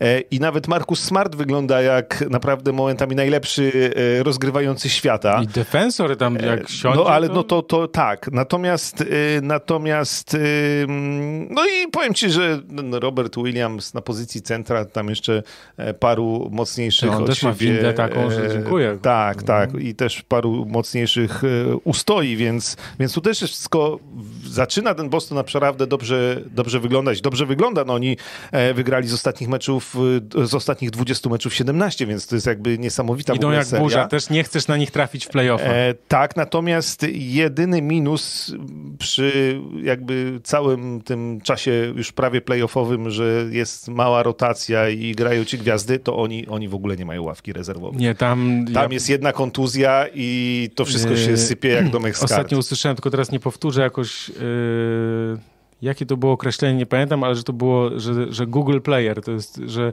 kto tam gra, tam gra Google Player, coś takiego i o co chodzi, no, że musisz sprawdzić w Google, kto to jest, nie? W tak, sensie takim, nie, że jak jest... tam w Oklahomie, jak, jak włączysz sobie mecz Thunder, to, to tam, wiesz, wchodzą kolejni zawodnicy, no wiesz, kurde, kto to jest, nie? A, a, a w Celtics, no, jest ławka krótka, to co powiedziałeś. Ale y, na potwierdzenie twoich słów, taką można na przykład w marcu cztery mecze tej Tatuma, słuchaj, 42 punkty średnia, skuteczność z gry 56%, znakomita, natomiast zobacz, i to będzie też dobry, dobry wskaźnik, w sensie, żeby za te parę meczów jeszcze to sprawdzić, przed meczem gwiazd i po meczu gwiazd. Skuteczność e, z 43 na 50% e, wzrost, za 3 z 33 na 41 i średnia punktów z 25,7 na 35,4. Więc tam jest cały czas, mówiłem o, o tej tiumie, tam jest cały czas forma wznosząca. No, genialny jest. Y, znaczy Tylko jest, musimy jeszcze o jednej rzeczy pamiętać, że Celtics w playoffach w tych ostatnich latach, w sensie jak, jak grali, to no gdzieś to gdzieś zawodzili, mówiąc najogólniej. No tak, tak, oni można powiedzieć, że za każdym razem byli gdzieś tam w gronie faworytów, a kończyło się nie najlepiej. E, natomiast no, mecz, o którym nie wspominaliśmy, bo był y, trzy dni temu, czyli, ale już mówiłeś, e, pokonali Brooklyn Nets. Tak, to też tak, pokazuje, tak. że to nie tylko zwycięstwa z Charlotte, ale z Brooklyn potrafili wygrać, a tam Durant rzucił 37 punktów, Irving troszkę słabiej akurat w tamtym meczu zagrał, natomiast Tatum rzucił 54 Brooklynowi i też tam ciekawy było to, jak oni e, próbowali. Ciekawe, że Kyrie Irving często właśnie krył Tatuma, Tatum go ogrywał, natomiast też jak e, Kevina Duranta próbowali zatrzymać e, właśnie Williams, Horford, no, skończyło się dobrze dla, dla Bostonu i jakby to był taki pokaz siły Celtics, bo, bo naprawdę, naprawdę... No oni wcześniej, bo to mówisz o to było w niedzielę, nie? To w, w niedzielę to tak, oni tam no. wcześniej wygrali też z Memphis Grizzlies na przykład, tak? I, więc jakby tak, no, u siebie... Oni... Y jeszcze w połowie lutego pamiętam ten mecz właśnie z Filadelfią, no to już jakby ich tam przejechali. Tak. Też mówiliśmy chyba o tym, jak tam mhm. się skończyło, ile tam było, ze 40 chyba, nie? Więc jakby... No chyba tak, 38 punktów zdaje się różnicy, tak, tam tak, się tak, przejechali tak. po Filadelfii. E, na... No dobra, co tam chcemy, bo w Wiesz co, środę poczekaj, było strasznie dużo tych... Dobra, no, ja bym jeszcze... chciał jeszcze, jak już jesteśmy przy Bostonie i drużynie, która potrafi wygrywać z najlepszymi, to powiedzmy parę słów o Chicago. A, no e, bo Chicago, co prawda, w, no, tej ostatniej nocy pokonali Detroit Pistons 114-108, e, natomiast no to nie ma wielkiej historii w tym meczu. Znaczy jest trochę, bo ten mecz jednak był wyrównany i e, znowu musiał odpalić się w czwartej kwarcie DeMar DeRozan e, i, i, i król czwartych kwart to załatwił. Natomiast, natomiast to było pierwsze zwycięstwo Chicago po serii pięciu porażek mm -hmm. i teraz mhm. uważaj. Chicago... Ja, chyba wiem, ja chyba wiem, co chcesz powiedzieć. Czy chcesz powiedzieć o, o 0,14? Tak. Chicago Dobrze, Bulls proszę są cały czas wysoko, jeszcze niedawno byli liderem wschodu, teraz mm -hmm. są na mhm. czwartym miejscu na wschodzie po tej serii porażek, ale Chicago Bulls nie wygrali żadnego meczu z trzema najlepszymi drużynami wschodu i trzema najlepszymi zachodu, czyli nie wygrali z Phoenix, z Memphis, z Golden State, Miami, e, Milwaukee i Filadelfią żadnego meczu, a z niektórymi z tych drużyn grali cztery razy i dostawa, dostali w papę 0-4. Więc Chicago Bulls e, to jest e, drużyna, która zbiera zwycięstwa ze słabszymi, ma problem problem z wygrywaniem z najlepszymi, natomiast no oczywiście pamiętamy, że cały czas grają no bez Patryka Williamsa to wiadomo, bo on już nie wróci, ale grają bez Alexa Caruso i bez Lonzo Bola. Ja się łudzę, bo oczywiście ja bym chciał, ja jakby liga będzie lepsza, jak Chicago będzie mocne i jest mocne, to ja, ja mam nadzieję, że ten powrót Caruso, e, szczególnie Alonso Bola, no bo tak, oni nie mają w tej chwili rozgrywającego, to jest jeden problem, e, nie, nie mają kogoś do kozłowania piłki tak naprawdę, bo no, więc tu powrót Lonzo Bola, e, czy go lubimy, czy nie, to jest konieczny no i druga rzecz, no to obrona, nie? No to o, tam nie ma obrony w tej. Ten, ten, tam, ta drużyna nie broni w ogóle. Znaczy oni e, atak, atak, atak w defensywie. Proszę, zapraszam. No, no ja, na, na Więc... uzupełnienie tego, co powiedziałeś, 0,14 z drużynami z top 3, a od 1 stycznia 1,11 z drużynami top Six, czyli to z, z, pierwszych sześciu miejsc, więc też mm 1-11, tak? Lonzo nie gra od 15 y, stycznia, opuścił 25 meczów, Caruso od 20 grudnia opuścił 34. To, ja to notowałem we wtorek wieczorem, więc jeszcze trzeba sobie dodać kolejne, więc jakby... Y, no tak, znaczy Chicago Bulls ze względu właśnie na te trudności w graniu z mocnymi drużynami. Ja ich nie biorę pod uwagę, jeśli chodzi o faworytów e, na wschodzie, bo ta... Myślę, że na wschodzie tak naprawdę każdy będzie chciał trafić Chicago w pierwszej rundzie. E, Idealne dla Bostonu jest właśnie, tak. wiesz, piąte miejsce, chociaż to się zaraz zmieni, bo wiesz, bo zaraz przejdziemy, zaraz wam No Boston już ma w tej chwili taki tak, sam tak, tak, tak, no jedno, jedną porażkę więcej, więcej od ale Chicago. Ale to się zaraz no to... może zmienić, ale wiesz, wcale możesz nie chcieć, chociaż potem będzie Filadelfii, będzie trudno. Nie, myślę, że, że Boston skończy na czwartym. Dobra, to zaraz, zaraz do tego też um, Chicago zatrudniło dojdziemy. Tristana Thompsona e, bo... Który nie trafił... Widziałeś taki filmik? Ale, bo, bo on... Ale poczekaj, to, że z osobistych nie, nie dorzucił, to jest nic. Ale nie, no on, wiem, to co rzucał do kosza... To na takie te, półhaczki takie, tak? tak? No, ale to nie swoją ręką, znaczy drugą ręką, on tą ręką nie rzuca. No wiem, że tam ile, to, ile on tam milionów zarabia i tam nie ten... Nie, chyba, chyba tak to było, że... On... Nie, to była prawa ręka. Dobra, praworęczny. dobrze, spra sprawdzimy to. Sprawdzimy, przepytam e, pana. To, oni... znaczy, to jest trochę wołanie rozpaczy, no bo jakby oni nie mają rozgrywającego, nie mają obrońców i nie mają też, no mają Wuczewicza, który w obronie też jest, wiesz, słupem stojącym, nie? Więc jakby... Wucewicz jest bardzo fajnym zawodnikiem dla drużyny y, walczącej o dwunaste miejsce. W sensie no. dziewiąte, dziesiąte, w sensie, bo to jest super zawodnik w sensie w ataku, natomiast jeśli chodzi o obronę, no to no to no już no jakby no, stąd no, jest no nie. Thompson, który... No ale Thompson też jest centrem, który będzie dobry na drużyny tam... Daj spokój. 7, Daj spokój 7 15, nie? Daj spokój, a nie, Kaziu, nie. A nie 1-6. Jeśli... Nie, ja jeszcze tylko chciałem przypomnieć, że oni też przegrali, słuchaj, jak mieli tą serię pięciu porażek, bo przed tym meczem z Detroit oni przegrali z Filadelfią 106... Yy do 121 i też sobie zanotowałem taką ciekawostkę. Słuchaj, Joel Embiid ma bilans z Chicago Bulls w karierze 11-0. Trzy razy rzucał Bulls co najmniej 40 punktów. Bardzo ładne statystyki. Chyba lubi Chicago. E, dobrze, to tak. E, drużyną, która też ma poważne problemy, a aż tak to nie wyglądało z obroną, jest Atlanta Hawks, która przegrała z Milwaukee minionej nocy.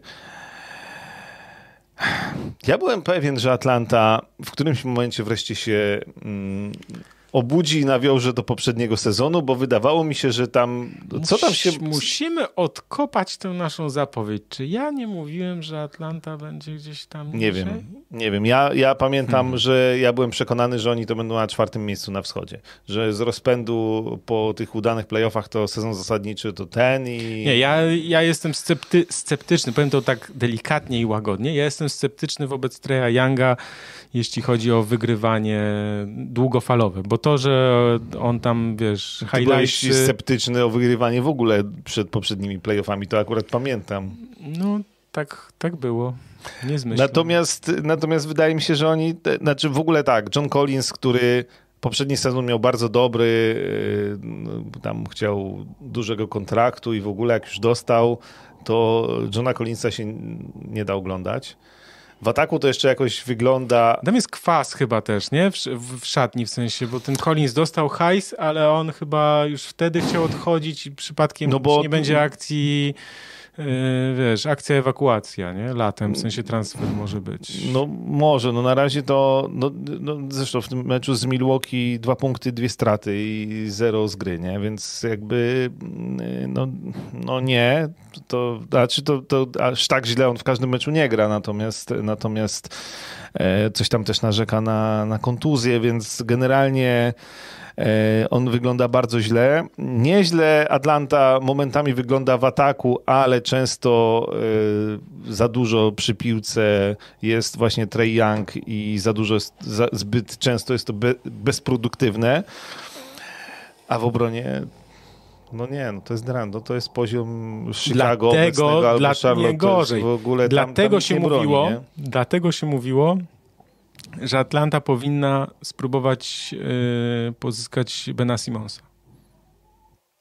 Może. Dlatego się mówiło, dlatego że Trey Young jest yy, wicherkiem w obronie, no więc on jest słaby fizycznie. Bardzo fajnie, że tam rzuca szalone rzuty yy, i trafia, ale, no ale oni tam potrzebują, wiesz, kogoś takiego właśnie, kto to się tak mówi, że mm, przykryje braki.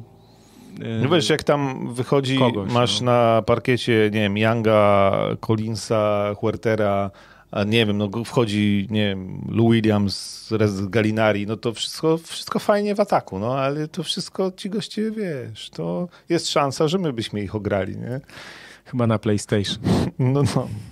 Pewnie tak, ale, ale generalnie jest, y, nie, defensywa leży w Atlancie i, no i Atlanta wcale nie jest w wesołej sytuacji, bo jest na dziewiątym miejscu. Nie, to się, słuchaj, to się skończy, to się skończy bez playoffów. To się może skończyć, bo jednak nie, na dziesiątym miejscu. Na, na dziesiątym miejscu na dziesiątym, i to się skończy bez playoffów. No. Y, wszystkie drużyny przed nią są mocno zainteresowane, bo oni mają przed sobą Charlotte, Toronto i Brooklyn, więc te wszystkie drużyny bardzo chcą grać, przynajmniej w play-inach. Natomiast za plecami... Nie, no to no, już zostaw. Ale e, Nowy Jork wygrał trzy ostatnie mecze. Dobra. Ja, e... też, ja też kiedyś wygrałem. Dobra, e, słuchaj, najciekawszym to na pewno wiele osób e, najbardziej ciekawi to spotkanie, które było i drużynę, którą właśnie... Ale teraz... czy już będziemy o Lakers mówić? A to, to już jest ostatni mecz, o którym będziemy mówić? No nie, nie wiem. Nie, A co? Nie, Jeszcze chciałeś... Nie, nie, dobrze. No dobra, pogadajmy o Lakers. No. Pogadajmy o Lakers. Bilans, bilans 1-6 od meczu gwiazd. A idź, no.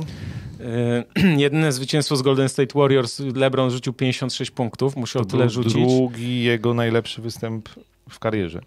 Tak. Yy, taką graficzkę sobie też nawet ściągnąłem, w sensie...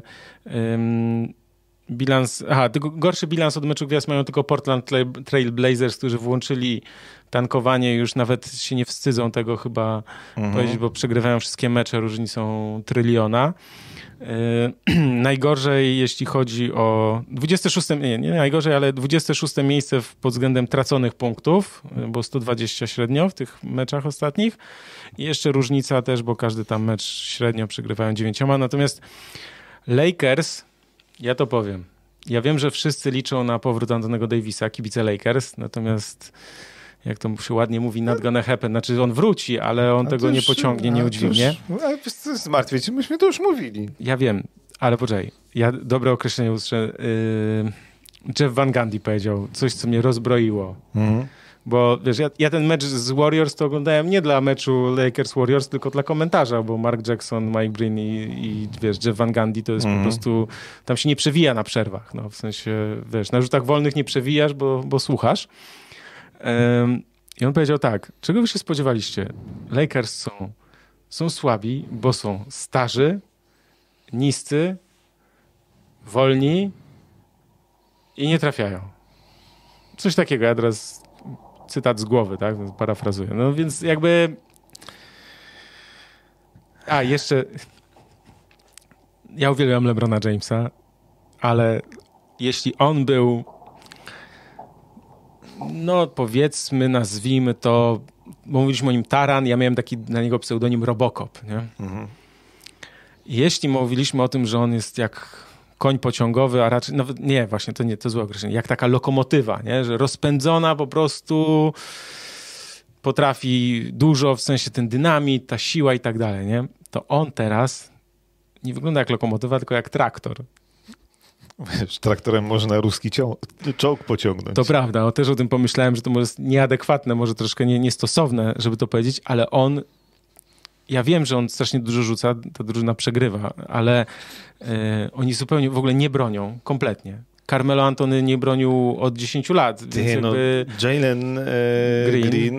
po tym przegranym meczu z tej nocy Houston Rockets, ostatnia drużyna w tabeli. No, młody... Przegrali 13 z 14 meczów y, przed tym meczem Houston Rockets. Tak. E, I po dogrywce pokonali Lakers. No i e, Green po tym meczu powiedział, młody jest jeszcze, nie wie trochę jak z mediami rozmawiać. On powiedział wprost, że w dogrywce no, graliśmy na izolację na Carmela Antonego, bo wiemy, że on nie będzie e, bronił, nie? Więc no boli, bo, bo jednak mówimy o gościu, który e, trochę jest legendą tej ligi, nie? I przychodzi ci gówniarz i mówi, no to ja, wiesz, ja chcę grać przeciwko niemu, bo, bo wiem, że trafię. Bo wiem, że on mi nic nie zrobi. Ale wiesz co, to jest też znak czasu, jak to się mówi, prawda czasu, prawda ekranu, ale z, znak czasu jest też taki, że, mm, we wcześniejszych latach, jak pojawiali się młodzi, po, pojawiają się dzieciaki, no to oni czują respekt, tak? Czują respekt przed, wiesz, przed, przed gwiazdami, przed starszymi kolegami i tak dalej, nie? Natomiast takie dla mnie chyba też kluczowe, jak to zobaczyłem chyba na początku tego sezonu, jak oni, jak Lakers grali z Grizzlies i ten y, Desmond Bain. Mhm. Taki jest zawodnik, w sensie ja myślałem, że on jest niski, ale on jest całkiem wysoki, mam powyżej 1,95 m, ale jest tak, no taki budowa ciała, a, znaczy takiego właśnie bardziej kulturysty, bo jest niesamowicie przypakowany i, i wiesz, jak to, jak to mawiał mój kuzyn, jak był mały, zero bojenia. Po prostu dawaj mnie go tu, nie? W sensie takim, że to jest ten znak czasu, że, że le, te legendy, że, że w momencie, kiedy młodzież już się ciebie nie boi, tylko chcecie dojechać, dawaj mi go tu, nie? W sensie ja mu pokażę, nie? Więc jakby to jest ten moment i ten moment nastąpił już w zeszłym sezonie, przeciwko Lebronowi, ale jeszcze Lebron się powiedzmy, że jakoś tam bronił, miał też kontuzję, wiadomo i tak dalej. Nie? Natomiast w tym roku, w tym sezonie nikt nie boi się Los Angeles Lakers i wiesz co? Nikt się nie boi Lebrona Jamesa. Co nie zmienia faktu, że oczywiście oni ze zdrowym Davisem mogą tam coś namieszać, w sensie te play-iny przejść, nie? Jeśli w ogóle awansują mhm. do play-inów. Nie, no chyba awansują. Do play-inów? Do play-inów awansują. Słuchaj, y, teraz poprosimy tabelę. Nie no, awansują. No, tam, bo, ale dlatego, że tam poniżej 10 miejsca nie ma drużyn zainteresowanych grą w play-inach, no. Ale ja ci powiem tak. Zobacz, no, na, dobra, zobacz dobra. na tabelę dobrze, na dobrze. konferencji. Poczekaj, no. ja myślałem, że Portland, bo jeszcze, pamiętasz, mówiliśmy poprzednio, yy, pamiętacie, ja mówiłem o tym, żeby sprawdzić terminarz. Los Angeles Lakers mają najtrudniejszy terminarz teraz, czyli najwięcej drużyn z czołówki mają przeciwko sobie. Portland Trail Blazers mają najłatwiejszy terminarz, ale no niestety włączyli tryb tankowania. Tylko stary, tu jest jeszcze jedna drużyna, ja sobie pomyślałem, no, to jest żart oczywiście. Może Sacramento Kings to wykorzystają, no. Po wspaniałych transferach. Nie, no tu może, znaczy wiesz, jak Lakers będą przegrywali z Houston, z Oklahoma, bo w tym sezonie też to czynili, no to oczywiście to jest możliwe. No, wydaje mi się to abstrakcyjne, natomiast oni ten mecz z Houston powinni wygrać. W ostatnią akcję LeBron wchodził pod kosz Wydaje mi się, że powinien to skończyć sam. Odegrał do Carmela Antonego, Antony nie trafił, a w dogrywce to była masakra. Znaczy w dogrywce to było to, co mówisz. No, oni wyszło na to, że oni są starzy i te dzieciaki z Houston, plus Eric Gordon, który wyglądał na po prostu e, profesora koszykówki, a jak? ich y, te dzieciaki ich zajechały. No, to tam już to oni wszyscy stali i się patrzyli. No, to, to, to tam się 19 punktów, 5 minut w dogrywce. E, to masakra e, piłą mechaniczną i niestety tak, ja, ja, ale jeszcze warto powiedzieć, bo niektórzy mówią, że, że powinno się odpuścić, że LeBron powinien odpuścić ten sezon, ale musimy, jeżeli, no Lakers, że po, teoria jest taka, w sensie ktoś rzucił takie hasło, że Lakers już powinni odpuścić, tylko, że jest, jest kilka czynników, dlaczego oni nie mogą odpuścić. To znaczy, tak, LeBron James jest już graczem wiekowym, więc muszą próbować starać się coś tam ugrać. Może powalczą w playoffach, może Davis wróci, nagle będzie grał jak dwa lata temu w bańce, tak? No, cuda mogą się zdarzyć, oni muszą liczyć na cud z kilku powodów. LeBron nie może odpuścić, ponieważ on ściga Karima Abdul-Jabara, bo chce być najlepszym strzelcem w historii NBA. Więc jemu zależy na tym, żeby te punkty zdobywać, grać. Ale widzisz, rzucił 56 i kolano. Jalen Rose twierdzi, że tam nie kolano, tylko plecy, ale nieważne, no w każdym razie no, ciało to czuje, tak? Wiemy, mm. wiemy po sobie, że w pewnym wieku to ciało już inaczej reaguje na wysiłek fizyczny, nawet jak jesteś zawodowym sportowcem, tak? To znaczy, że, te, że ten czas na regenerację potrzebujesz. Druga rzecz jest jeszcze taka, którą ja dzisiaj usłyszałem i od, trochę o tym zapomniałem. Otóż jeśli Los Angeles Lakers wypadną i nie zagrają w play-inach, to będą losowani w, wiesz, w drafcie, w sensie w tej loterii wezmą udział o wysokie miejsca. Oczywiście te szanse na, na wylosowanie jedynki, dwójki, trójki są nikłe, ale mogą być, nie wiem, piąty, szósty, siódmy na przykład numer. Tylko, że wiesz co, z tego, poprawcie mnie, jeśli to, jest, jeśli to nie jest prawda, ale tak mi się wydaje, ten pik idzie do Pelicans. Oni nie mają, no tak, Lakers nie mają pików w drafcie. Znaczy tam... więc, więc odpuszczenie tego sezonu i dobra, no to weźmiemy tam w drafcie, wiesz, tak jak Warriors, tak? No znakomity ruch w sensie takim, że nie posypało się. Yy, pamiętamy, tak? Yy, dwa lata temu. Kerry miał kontuzję, yy, znaczy rok temu. Kerry kontuzja, Kleja nie ma, Draymond Green tego nie pociągnął i tak dalej. Wiadomo było znakomite tam deale, jeszcze z Minnesoty ten wpadł, więc masz Moody'ego i, i Kumingę, super po prostu, nie? Jeszcze Wiseman, w sensie, no w ogóle mnóstwo szczęścia. Natomiast tutaj nie masz tych pików i nawet, wiesz, no nie masz na co liczyć, no. Więc przegrana i, i wiesz, albo a jeszcze inna historia jest taka, że oni zagrają w play-inach z Pelicans i Pelicans ich wyślą do domu, Brandon Ingram wyśle ich y, do domu, to jest, wiesz, akcja pod ten, to ten numer, y, to ten pik draftu, to zostawcie w szatni od razu. E, no dobra, jeszcze trzeba powiedzieć o Russellu Westbrooku. O Russellu Westbrooku. Hmm.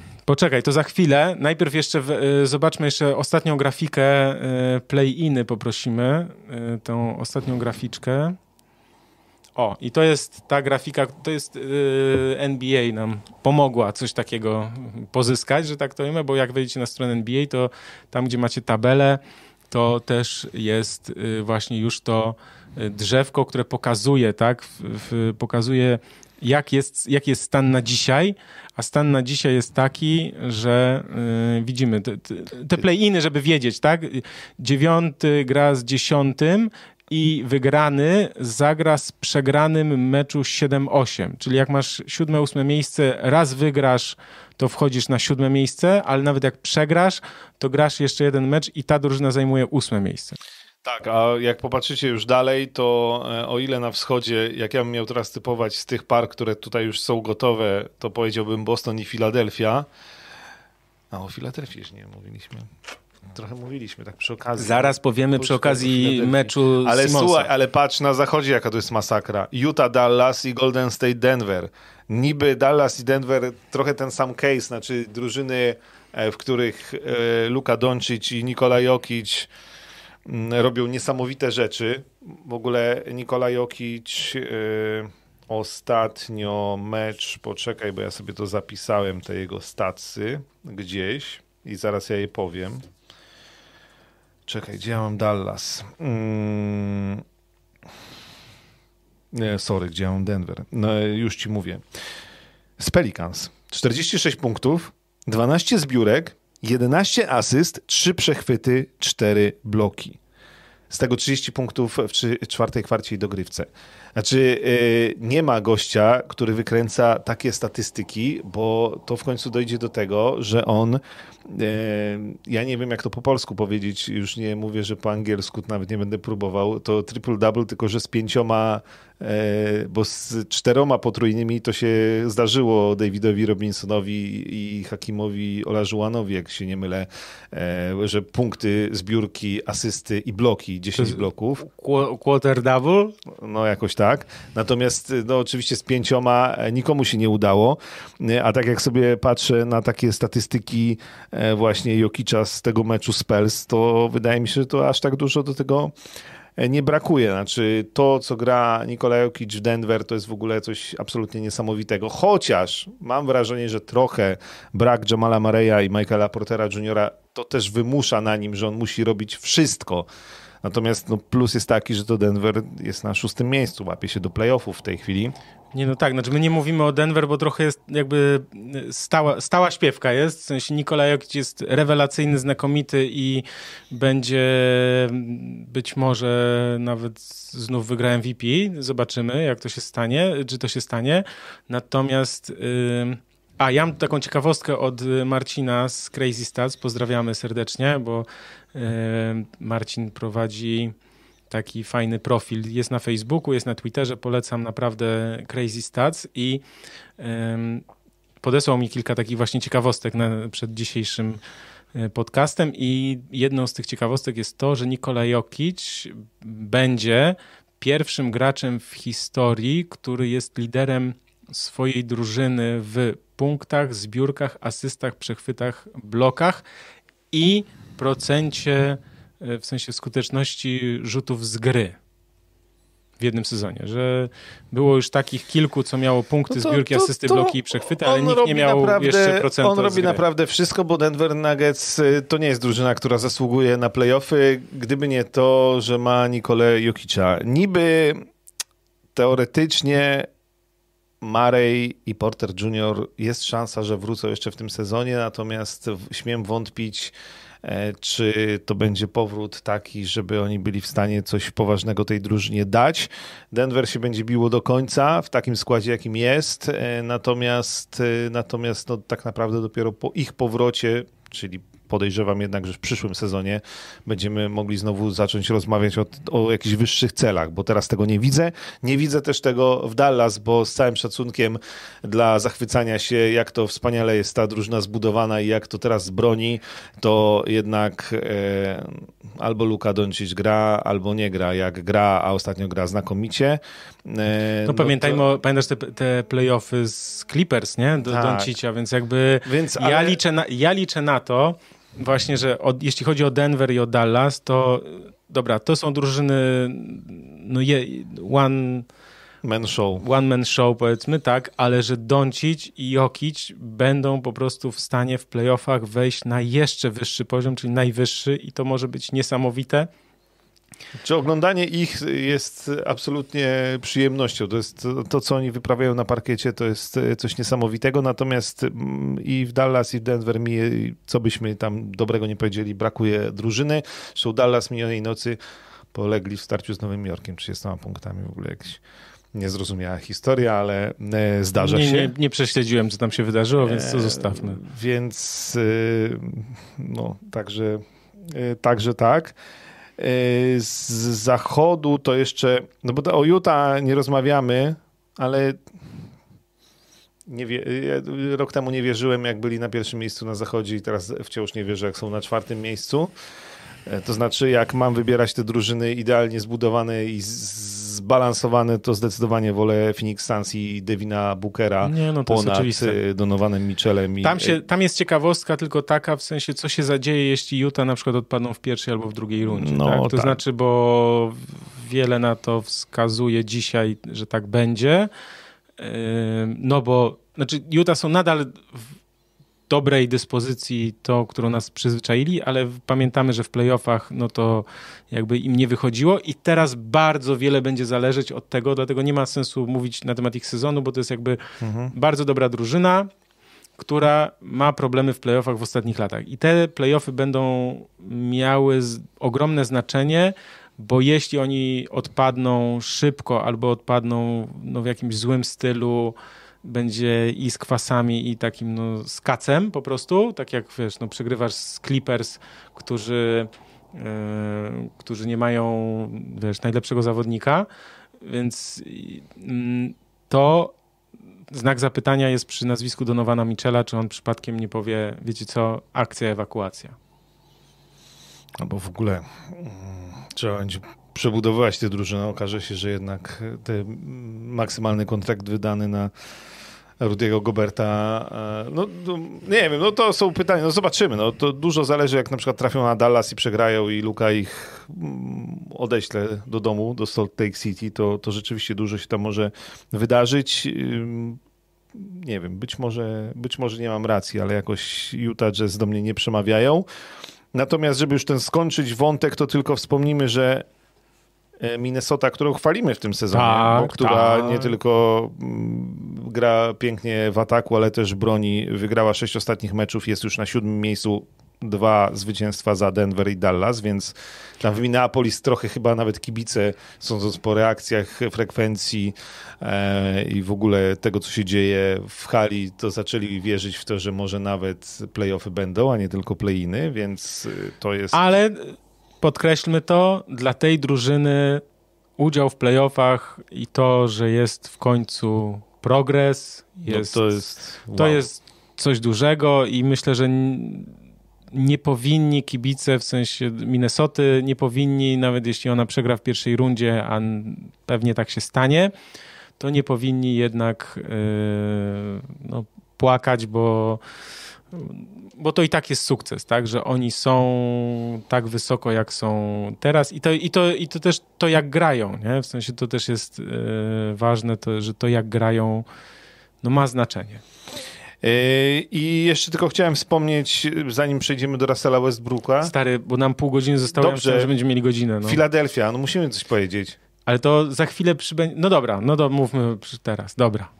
Już, znaczy to Westbrooka później, a teraz Filadelfię i Bena Simonsa tak. przy okazji. Yy... Skrócimy trochę. Czekaj, bo Filadelfia przedwczoraj wygrała z Chicago, tak żeby wrócić jeszcze do jakiegoś e, wyniku. MB 43 punkty, Harden e, prawie triple-double. E, natomiast ja chciałem powiedzieć, że jakby James Harden jest gościem, dlatego mówiłem, że przestaje wierzyć w zagrywki, bo to jest gość, który ci przychodzi, mówi dzień dobry, jestem, walnął w dzwon, posiedział, pouśmiechał się, przegrali, wszedł na następny mecz i, i proszę bardzo, Filadelfia gra fenomenalnie. Joel Embiid mówi, nigdy nie miałem tyle, e, tylu e, dobrych e, pozycji do rzutów, tyle miejsca na parkiecie. James Harden robi swoje, robi swoje, swoje rzuty za trzy z odejścia, rozdaje asysty, nawet Alejupa rzuca Embiidowi wchodzi pod kosz, staje na linii rzutów wolnych, robi wszystko to, co robił przez całą karierę. E, I to wszystko pasuje idealnie. No to jest taki gość, którego jak wpuścisz do dowolnego klubu e, w NBA, to on będzie grał tak samo i, i ja go nie lubię, ale... ale ja, ja go lubiłem, jak, jak w Houston grał przeciwko Golden State, że musiał tak, wiesz, tam...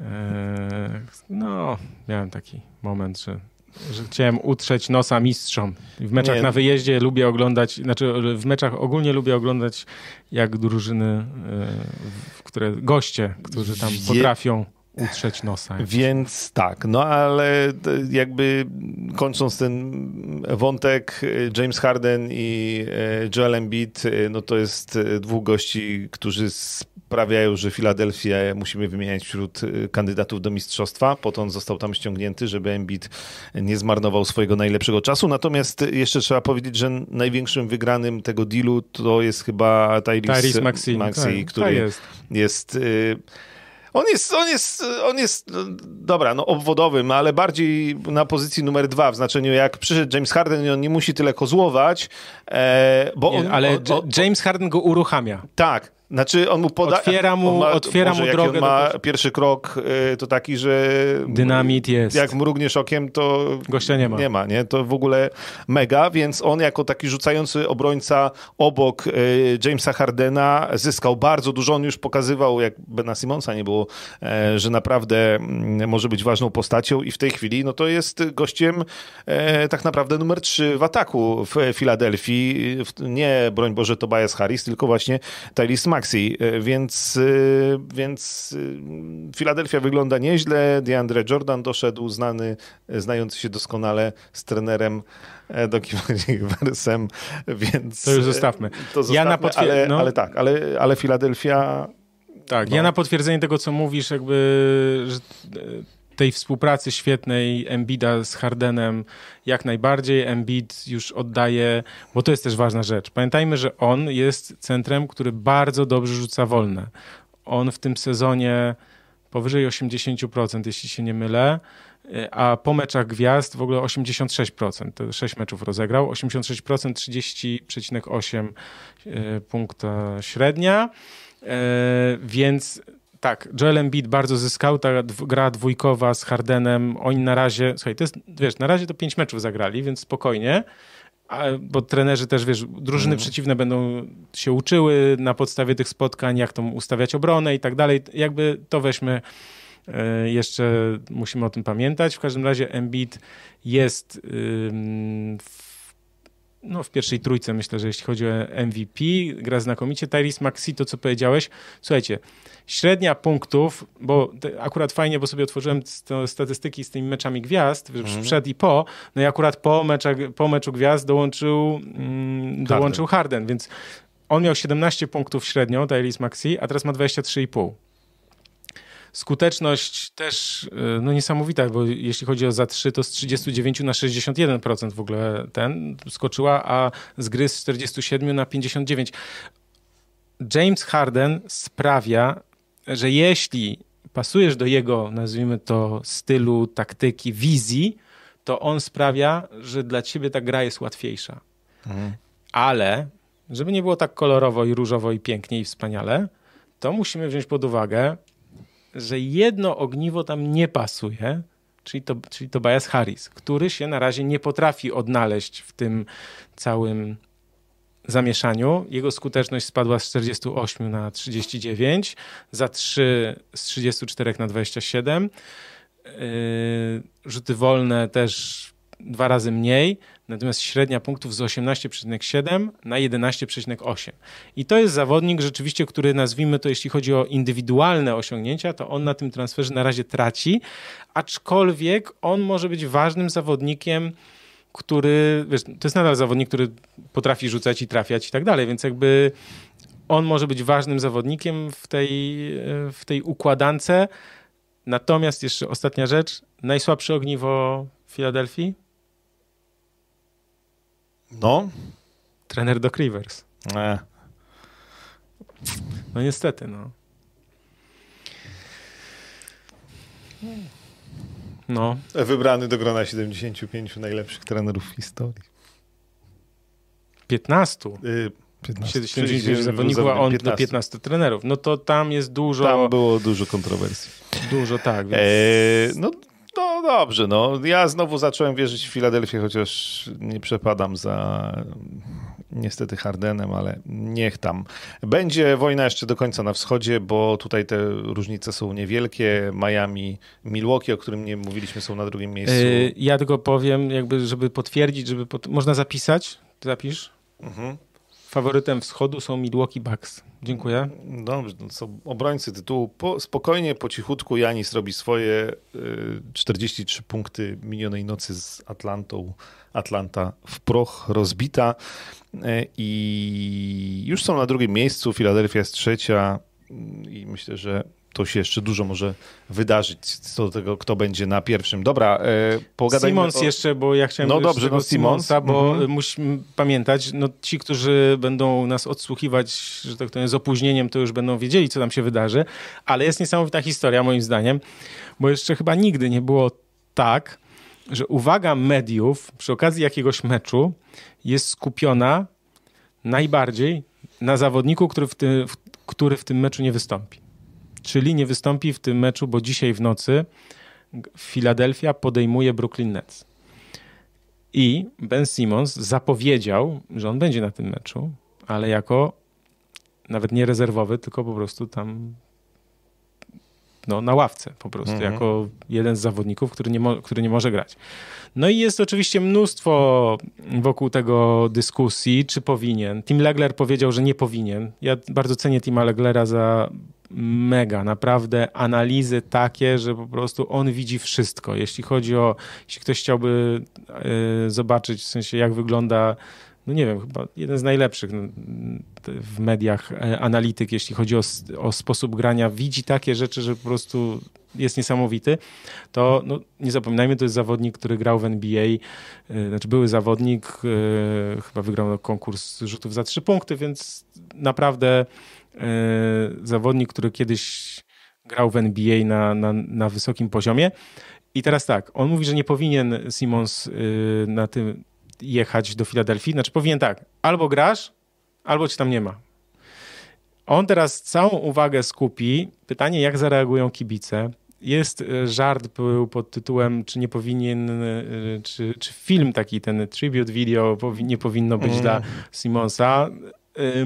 Doc Rivers z tego wybrnął bardzo, bardzo dobrze, bo powiedział, słuchajcie, powiedział, e, ja nic nie wiem na ten temat, ale gdyby coś takiego miało miejsce, to dla mnie to jest okej, okay. ja nic nie wiem na ten, wiesz, dobrze wybrnął, bo z drugiej strony oczywiście trzeba pamiętać, że Ben Simmons zrobił dużo dobrego dla tej drużyny, natomiast no te, ten ostatni rok, czy pół, no już ponad pół roku, to jest kwas ogromny, straszny w sensie, więc jakby spodziewam się, że yy, jeśli zostanie tylko wybuczany, to. Okay. Natomiast ja się obawiam, to w ESPN ktoś powiedział, że mm, kilku, e, kilku posiadaczy karnetów straci prawo przychodzenia na mecz Filadelfii po tym meczu, że coś tam się może zadzieć, -hmm. co jest mhm. oczywiście, ja to mówię trochę, ja się śmieję z tego, ale co oczywiście nie pochwalam i uważam, że to jest w ogóle, jeśli coś takiego się zadzieje, że nie wiem, ktoś coś będzie do niego mówił nie, do ucha, nie wiem, rzuci w niego chipsami czy coś, czy obleje piwem, no to jest w ogóle skandaliczne i w ogóle nie powinno mieć miejsca, wiadomo, tak, ale że tam będzie atmosfera bardzo na, napięta, natomiast na boisku to będzie moim zdaniem super mecz, zapowiedź po prostu takiej playoffowej koszykówki, bo zarówno Harden, jak i Embiid będą nastawieni bardzo zmotywowani, a Durant z Irvingiem, no Irving ma to, co powiedzieliśmy, tak? Pięć meczów przed sobą do rozegrania jeszcze w tym sezonie zasadniczym, więc on po tym meczu przecież rzucił pięć dych przed chwilą, to on też tam będzie mega zmotywowany, więc bardzo to... Dzisiaj chyba w nocy tylko dwa mecze, więc naprawdę... Warto obejrzeć. Warto obejrzeć. Ja nie wiem, czy nie zrobię nawet takiej akcji, którą robię w playoffach, że wyłączam yy, wiesz, wyniki, umawiam się z chłopakami, że damy na probaskecie wyniki ogarnijcie, ja wstaję rano, nie znam wyników, nie sprawdzam yy, i oglądam mecz wiesz, nie znając wyniku, bo, bo to może być kawał dobrej koszykówki. E, tak, to ja się zgadzam, ale myślę, że sobie przejdziemy do drugiego pana, który ma problemy z kibicami, Russella Westbrooka, bo czas nas goni, a jeszcze na pewno serialu o Lakers musimy No, no właśnie. No, no i tak właśnie. tak sobie ładnie przez Westbrooka przejdziemy. Dobrze. Może o nim też kiedyś serial powstanie. E, Russell Westbrook e, no, gra źle e, w tym sezonie. Russell Westbrook nie stał się jednym z liderów Los Angeles Lakers. Lakers przegrywają, natomiast Russell Westbrook też ma sporo problemów, bo takich, że dostaje pogróżki. On się, on się, tak, bo z jednej strony on się trochę obraża o to, jak kibice go tam nazywają, przezywają i się z niego nabijają. Na, niego West Brick, na przykład a brick to jest cegła, czyli że rzuca tak jak cegłą. Natomiast tam też są, e, co, o czym wspominała jego żona, pogróżki dla jego rodziny i myślę, że on, w ogóle, ja, ja mu nie zazdroszczę, bo to jest chłopak, który urodził się w Kalifornii, który e, grał studiował właśnie grał w UCLA, e, no, który żonę też poznał w Los Angeles. Myślę, że on Los Angeles traktuje jak swoje miasto, swój dom. No a ten koniec kariery i ta przygoda z Lakers no, wygląda katastrofalnie. Dramatycznie. I wiesz, i z jednej strony no, wie, centrum świata koszykarskiego na pewno. W Lakers oczekiwania zawsze, zawsze są duże e, i rozczarowanie tym większe. Z drugiej strony pewnie on by chciał, ale nie może, bo, no bo już... Wiesz, no nie, nie posądzam go o to, że mu się nie chce. On bardzo chce, tylko jakby Ale tam wiesz co, suma... jest, jest coś takiego w Lakers, że kibice no, nie tylko okazują swoje niezadowolenie, z, że jak on nie trafia, ale że tam jest brak zaangażowania. To, co ja zauważyłem w tym meczu z Houston Rockets, to jest ten body language. Po prostu, wiesz, oni, jest dogrywka, ktoś nie, tam, ktoś nie trafił, LeBron po prostu zostaje już pod tym koszem, mówi dajcie mi spokój już, wiesz, w sensie takim, że już nie ma siły i tak dalej. Westbrook, on swoją grą, co jest dla mnie, no, znaczy, to jest dyskwalifikujące. Oni grali, aha, z Warriors grali lepiej, kiedy jego nie było na boisku. To, wiesz, to jest po prostu, oni wyciągnęli ten mecz, kiedy jego nie było. Bo to, że on oczywiście daje jakieś tam punkty, zbiórki, asysty i tak dalej, natomiast to, co oddaje w drugą stronę, czyli niecelne rzuty łatwe z wejść, po których idzie kontra, y, straty, po których też może pójść kontra. Wiesz, że wszystko, co dobre, to oddaje w drugą stronę. Więc jakby te liczby, statystyki nie mają znaczenia, ponieważ to jest gość, którego masz na boisku i z nim na boisku jesteś w plecy bo on nie pasuje, bo on nie trafia łatwych rzutów. Wiesz, stracił odrobinę dynamitu w nogach, bo ja go uwielbiałem, te jego wsady po prostu jak grał w Thunder, no rewelacyjny. Natomiast taka koncepcja była, tak, taktycznie do tego podejdźmy, tak? Wrzućmy, Russell Westbrook nie wchodzi z ławki. Okej, okay, tylko że są takie próby, że on szybciej siada w pierwszej kwarcie i potem z tym second unit, czyli z rezerwowymi gra, wiesz, gra w gra bardziej w drugiej kwarcie, Lebrona nie ma, no to on może ten swój styl gry narzucić i tak dalej. Grać te parę minut właśnie w tym takim swoim szalonym tempie, tak? Bo no wiemy, mhm. ja to powtarzam, koszykówka, musisz złapać swoje tempo, swój styl gry, narzucasz ten styl i wtedy dominujesz, tak? Natomiast no, tam już nie ma paliwa w baku, w tych, nie ma sprężyn w nogach, nie? W sensie takim, że on już, wiesz, robi te niesamowite wejście, gdzie tam, wiesz, skacze jeszcze i tak dalej, natomiast potem już tą ręką no nie dociągnie tego rzutu i nie trafia wiesz, spod kosza baboli strasznie, nie? W sensie, ja powiem jeszcze jedną rzecz. Wiesz, kto jest lepszy od niego, w sensie lepszym zawodnikiem, w, no przynajmniej nie wiem, w tych meczach, które ja widziałem. Austin Reeves. Jeśli Austin Reeves, parę osób musi teraz z Google'a odpalić, co nie oglądają meczów Lakers, kto to jest. To, nie, nie, Austin Rivers, tylko... Nie Austin, Austin Rivers, tylko, Austin, Austin Reeves. Reeves. Biały chłopak, chyba w ogóle nie wybrany w drafcie. Coś takiego. No, tak? pożyteczny, bardzo. Niesamowicie. Właśnie on jest tak niesamowicie ułożony koszykarsko. To znaczy, wiesz, zbiórka, podanie, rzut wtedy, kiedy trzeba, zwód po koźle. Yy, no, walczy od... A jak... Przecież on krył Stefa Kerego. Mhm. on wyższy od Stefa Kerego, nie wiem, tam co najmniej parę centymetrów, yy, jak nie z 10. Wiesz, ale to, to, on go krył, tak? W sensie takim, że dawał z siebie wszystko. Tam zaangażowanie, wiesz, kibice uwielbiają, kochają właśnie takich zawodników, tak? Którzy dają z siebie wszystko. Nawet jak nie wpada, to taka jest Ameryka. Może ci nie wpadać, ale nie możesz po prostu odpuszczać. Przychodzimy, płacimy pieniądze, musisz zapierniczać po prostu w każdej akcji, zwłaszcza jeśli jesteś w Los Angeles Lakers. Powiem tylko jeszcze jedną rzecz. Kobe Bryant powiedział kiedyś, że gra w Los Angeles Lakers nie jest dla każdego. I myślę, że nie wiem, czy mówił to wtedy konkretnie do kogoś, bo kiedy to było, nie wiem, kiedy to powiedział. W każdym razie dzisiaj są przypominane te jego słowa i rzeczywiście gra w Los Angeles Lakers nie jest dla każdego.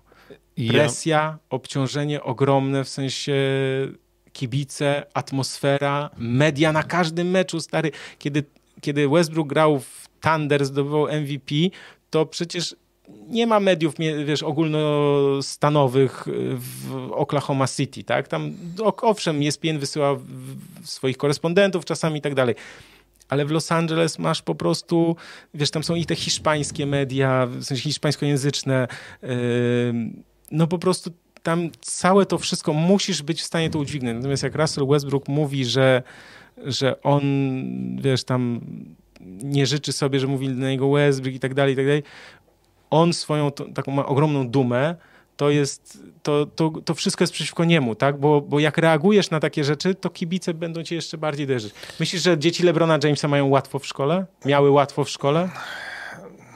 Jak on grał w Cleveland, potem jak odszedł, jak potem, wiesz, w Miami i tak dalej, jak nie zdobyli Myślę, jakiegoś że mistrzostwa. Sportowców w ogóle nie mają łatwo. Nie mają, tylko teraz, wiesz, znaczy nie, oczywiście, że jeśli tam były jakieś skandaliczne historie, że naprawdę są pogróżki takie, wiesz, w sensie mhm. nie tylko, że tam twój stary jest to cienias, tylko nie wiem, jakiejś innej, to oczywiście to, to wykracza poza pewną skalę i wiadomo, że to jest, to, wiesz, to trzeba zgłaszać na policję, no przepraszam bardzo, ale ale no, to nawet Kendrick Perkins powiedział, że jak on grał w Thunder, to jego, bo on ma dorosłe dzieci już prawie, więc jakby ktoś powiedział, że twój stary to tam, wiesz, jest beznadziejny, nie? No i no, dzieciak musisz te, też musisz sobie z tym radzić i masz, w sensie musisz pomagać swoim dzieciom, żeby sobie z tym radziły, natomiast no, tutaj Westbrook już jakby nie. No to ja jeszcze trzymając się tych słów Kobiego Bryanta, Lakers, gra w Lakers nie jest dla każdego tutaj i odpowiadając na komentarze, które się tu pojawiły, nie jest też moim zdaniem dla Antonego Davisa, mimo zdobytego pierścienia w bańce. E, nie, nie mówimy tu dzisiaj e, za dużo o mm, e, Davisie, ale, ale mówiliśmy parę razy i generalnie E, no, doszliśmy chyba już zgodnie do wniosku, że to nie będzie następca Lebrona, że Lakers to nie będzie drużyna Antonego Davisa, że no, no, no... Znaczy taki był pomysł, bo nie było innego rozwiązania, tak? Znaczy to był pomysł Lebrona. Pamiętaj też, że Lebron, znaczy w każdym klubie, w, który, w którym był, to dzisiaj usłyszałem też, ja powtarzam, ale słuchajcie, ja to robię po to, żebyście wy nie musieli oglądać tych wszystkich rzeczy, które ja oglądam, bo ja oglądam ileś tam i słucham ileś tam, a potem wyciągam co najciekawsze i robię taki skrócik często czasami. Yy, że. Mm, e, czekaj, że, aha, że, że, że kluby, w których grał LeBron, to było takie zmęczenie, to Brian Windhorst powiedział, zmęczenie y, zarządzających, czyli zarządzanie klubem to było, wiesz, że, on, że LeBron James swoją obecnością bardzo obciąża też organizację, klub jako organizację tym takim, co wiesz, y, no jego sama obecność, ta presja, jaką media tworzą, kibice, ale też sam LeBron i te zmiany, te roszady. Przecież Westbrook to, to, było, to był pomysł LeBrona, tak? Znaczy to było na zasadzie, on to musiał zaakceptować.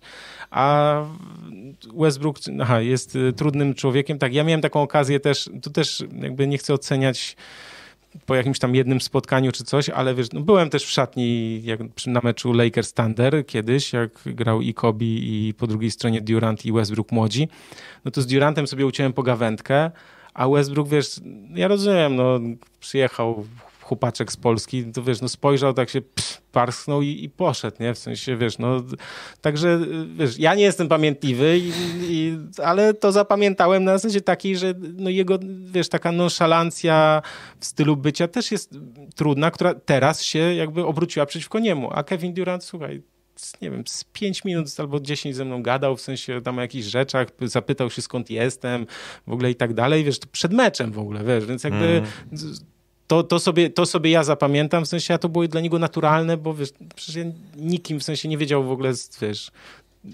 nie musiał, tak? Nie musiał, ale po prostu taka natura człowieka, więc Westbrook teraz po prostu jego zachowanie, czy jego temperament się teraz obraca przeciwko niemu. No.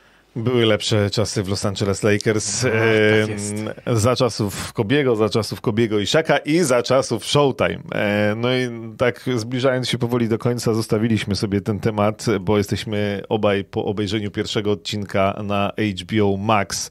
e, pierwszego odcinka serialu Lakers Winning Time, a po polsku to jest Dynastia Zwycięzców. E, I generalnie. Serial Lakers. E, generalnie, generalnie obaj polecamy, bo już napisaliśmy to na Twitterze, bo różne były e, zdania na temat tego serialu. Ja powiem tak, jeśli ktoś się spodziewał drugiego Last Dance, nie wiem, do, filmu dokumentalnego albo fabularyzowanego dokumentu, to nie, to nie ten kierunek. To jest serial komediowy.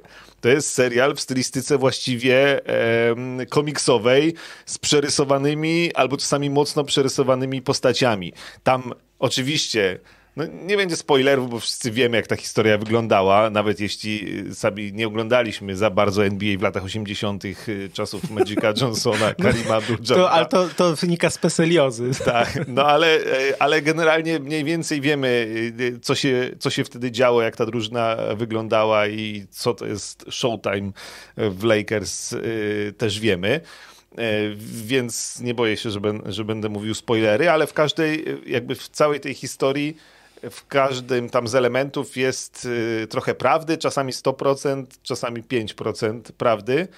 E, natomiast ja się bawiłem świetnie. Oczywiście mnie irytuje na przykład e, gadanie do kamery bohaterów, no ale taka to jest stylistyka. No ale powiedzmy, że dobra, to jest serial komediowy o Los Angeles Lakers lat 80. i jak Magic Johnson do... jest fenomenalny. Jak Magic Johnson dołącza, właśnie ma być wybrany w drafcie, no tam troszeczkę możemy pospoilerować. No słuchaj, no, że, yy, jest bardzo ciekawa, w sensie jest pokazany Magic trochę od tej strony życiowej. Yy, tam podobno, bo mówimy o tym w fact-checkingu, tak? Czyli, że to, co, czy to, co, co, czy coś było prawdą. Ja od razu dostałem newsletter Mark Stein, taki znany e, dziennikarz amerykański zajmujący się NBA. Mm, ja subskrybuję jego newsletter i on od razu opisał całą listę rzeczy, która nie była prawdą. Że tam na tej kolacji tam z Magiciem to Jerego Bassa nie było. E, coś znaczy w ogóle... W ogóle e... Jerry West, bo jeszcze trzeba powiedzieć, jak przedstawiony jest Jerry West, legenda. Mhm. No on jest przedstawiony jako w ogóle największy furiat. furiat z możliwych, nie? Ale wiesz, ale taka informacja, że e, no, w starej hali forum w Los Angeles to nie było y, pokojów z oknami, więc on nie mógł tam wybić szyby, nie? No ale słuchajcie, no to jest serial, który, uwaga, jeśli ktoś oglądał, bo ja pierwszych kilka sezonów oglądałem, w ogóle jestem osobą, która strasznie trudno się wkręca w jakiś serial, bo wiem, że wszyscy oglądają seriale, ale ja naprawdę mam strasznie krótką listę seriali, które obejrzałem w całych, w sensie te wszystkie sezony śledziłem i chciałem śledzić i byłem zaciekawiony. Natomiast obejrzałem kilka pierwszych sezonów, znaczy, bo chyba nie do końca wszystkie, ale Californication z Duchownym tak zwanym, mhm. czyli z tym gościem, który grał w Archiwum Mix. David Duchowny. No? David Duchowny, tak. I ale y, ja trochę poczułem ten klimat, klimat Californication na zasadzie taki, że wiesz, film się zaczyna, a tam mamy panią, która leży nago, nie? Ja tak mówię, o, to chyba nie jest film dla dzieci. Ja napisałem na Twitterze też, bo tam ktoś nie zrozumiał, o co mi chodziło. Plus 16. Tak, że film nie dla dzieci w tym sensie, że wiadomo, że to nie jest film dla dzieci, ale no, że też nie za bardzo można go puścić, kiedy dzieci chodzą do, wiesz, obok mhm. na przykład, czy coś, tak? Jak nasz podcast można sobie puścić i y, nie będzie tutaj nie przeklinamy na przykład, tak? No to tam jakby... Przekleństw jest dużo. Język jest y, kwiecisty. Tak. E, co do tych rzeczy, które się nie zgadzały. No oczywiście e, jakby samo kupowanie przez e, doktora Bassa Los Angeles Lakers trwało trochę dłużej, bo to właściwie przez rok te negocjacje trwały z Cookiem i też na przykład ciekawe, wiesz, to są drobiazgi, bo tam dużo razy się pojawia ten wieżowiec Chryslera, który Bass mhm. oddawał między innymi za Lakers. Natomiast w prawdziwej historii podobno to się pojawiło dopiero na samym końcu negocjacji i Bas go nie miał, musiał go kupić po to, żeby go oddać. E, no ale to są, to są jakieś tam szczegóły i oczywiście ale... są skróty, skróty myślowe. Natomiast dla mnie ciekawe jest to, że mm, Norma Nixona, czyli tego rozgrywającego e, wtedy, jak Magic przychodził pierwszego rozgrywającego Lakers, e, gra syn Norma Nixona, czyli tego... Który jest aktorem, Który jest tak? aktorem, tak? E, więc ten, ten konflikt pomiędzy nim a Magiciem jest pod, podkręcony od samego początku i to sam aktor mówi, że ojciec mu opowiadał, że jakby, no może oni nigdy nie byli przyjaciółmi, znaczy jego ojciec z Magiciem Johnsonem rywalizowali o miejsce w składzie, e, no dwa pierwsze tytuły, jeszcze przecież Nixon był w składzie Lakers cały czas, mimo że Magic już był jakby e, gwiazdą numer jeden, czy, czy największą gwiazdą obok Karima. Natomiast, e, natomiast jest to podkręcone. Nie było tam nienawiści, nie było też tego pojedynku jeden na jeden e, na przyjęciu u Sterlinga, e, Donalda Sterlinga, tak, który się pojawia, który też pożyczał pieniądze Basowi na tą transakcję. Więc parę rzeczy jest podkręconych, parę rzeczy jest niedopowiedzianych. Suma się zgadza na przykład, ale nie ma mowy o tym, że większość tych pieniędzy to tak naprawdę nie było za Lakers, tylko za Hale Forum. A jeszcze w no tak. pakiecie była hokejowa drużyna Kings. No ale to są, to są drobiazgi, to są szczegóły. Generalnie jest, jest to jest serial... To... Pod... Serial komediowy. Serial komediowy, po, podkręcony po to, żeby nie jest to film dokumentalny, ma być rozrywką po prostu, a dla tych, którzy kochają NBA jako dodatkowy po prostu atut. Ja się bawiłem znakomicie. Ale słuchaj, ale też zobacz, ten Norman y, jak pokazany jest, że tam wiesz, manicure, pedicure i tak dalej, w sensie, jak, albo Karim Abdul-Jabbar, jaką, jakie oni też no, mają, no niezbyt w dobrym świetle są pokazani, bo Karim Abdul-Jabbar jest pokazany na zasadzie takiej, że jakby to powiedzieć, do sympatycznych i miłych nie należy, tak? W sensie było tylko kilka razy tam krótkie bardzo ujęcia, ale po prostu na zasadzie takiej won, tak? W sensie... Mm, nie zbliżajcie więc, się do mnie. Tak, ale więc... jestem pod wrażeniem doboru aktorów, znaczy, bo to, tak. wiesz, nie... Czy... No stylizacja też, no, nie? Ale oczywiście wiesz, stylizacja. Koszula... Najlepsza scena, jak ten aktor grający Jerego Bassa, rozpięta koszula i dywan sobie tutaj poprawia szczotką. Takie, tak, lata 80. piękne. Znaczy... Ja bym cię widział, słuchaj. Ja też mogę mój dywan tutaj... E, lata 80. pięknie odwzorowane. Czy ja byłem małym dzieckiem i tym bardziej inaczej one wyglądały w komunistycznej Polsce niż w Los Angeles. Natomiast gdzieś tam, jak sobie przypominam, Miami Vice e, tak, tak, i, tak. i, te seriale na kasetach VHS oglądane z tamtych czasów amerykańskie, no to, to lata 80. w pełnej krasie, szalone, niesamowite i, i jeszcze w Los Angeles to w ogóle mega. E... Ja tylko jeszcze powiem jedną rzecz, bo tak jak mówimy o serialach, mi się przypomniało, też nie obejrzałem już wszystkich sezonów sezonów, ale chyba z pierwsze trzy obejrzałem i naprawdę też się dobrze bawiłem. Yy, serial Gracze, czyli Bowlers, też chyba na HBO Max, na HBO chyba jest. To też jest z tym aktorem Dwaynem Johnsonem. Yy, to jest o futbolu amerykańskim, ale też oczywiście jest to, to że jest zmyślona historia, natomiast fajny właśnie jest pokazany sport od kuchni, czyli relacje menedżerów, yy, zawodników, mediów. Wiesz, to jest to, co, czego kibice nie widzą, tak? To tutaj można sobie też, jakby ktoś miał za dużo czasu, to, to serial Gracze też jest też jest niezły moim zdaniem. E, mamy pytanie, jak się nazywa ten serial, to jeszcze raz powtórzymy. Lakers, Dynastia Zwycięzców, taki to ma polski tytuł na HBO Max. Yy, tak, no i co jeszcze? A, no, yy, rodzice Magica Johnsona naprawdę nienawidzili przezwiska Magic. Jego matka w ogóle tego nie używała. E, więc tam dla nich zawsze pozostał Erwinem e, Johnsonem albo, albo po prostu juniorem. Natomiast yy, poczekaj, jeszcze jedno, jeszcze jeden taki, bo tam był też taki moment, że on tam Magic z jeszcze wtedy Cookiem przy tej kolacji i z Basem negocjował, ile chciałby zarabiać i że być może wróci do szkoły.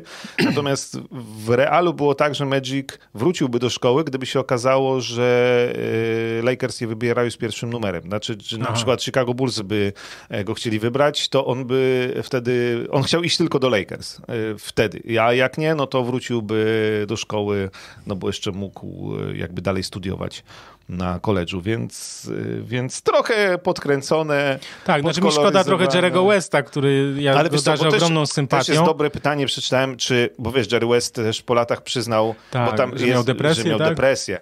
E, I też pytam, bo wiesz, ten serial też zaczyna się, rozumiem, od momentu, kiedy ta pierwsza scena, jak pierwsza scena w pierwszym odcinku jest, jak Magic Johnson no tam nie padają żadne słowa, ale to jest, no wiesz, że szpital i on się, rozumiem, że się dowiaduje, A, że tak, ma HIV tak.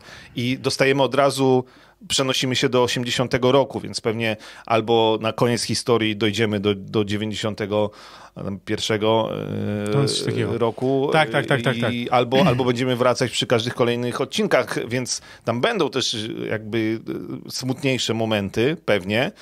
E, właśnie ciekawe, co będzie z Jerem e, Westem, bo na razie rzeczywiście on jest pokazany jako furiat, jako ten, który oczywiście był, jest najbardziej niezadowolony z tego, że jest e, w logotypie NBA.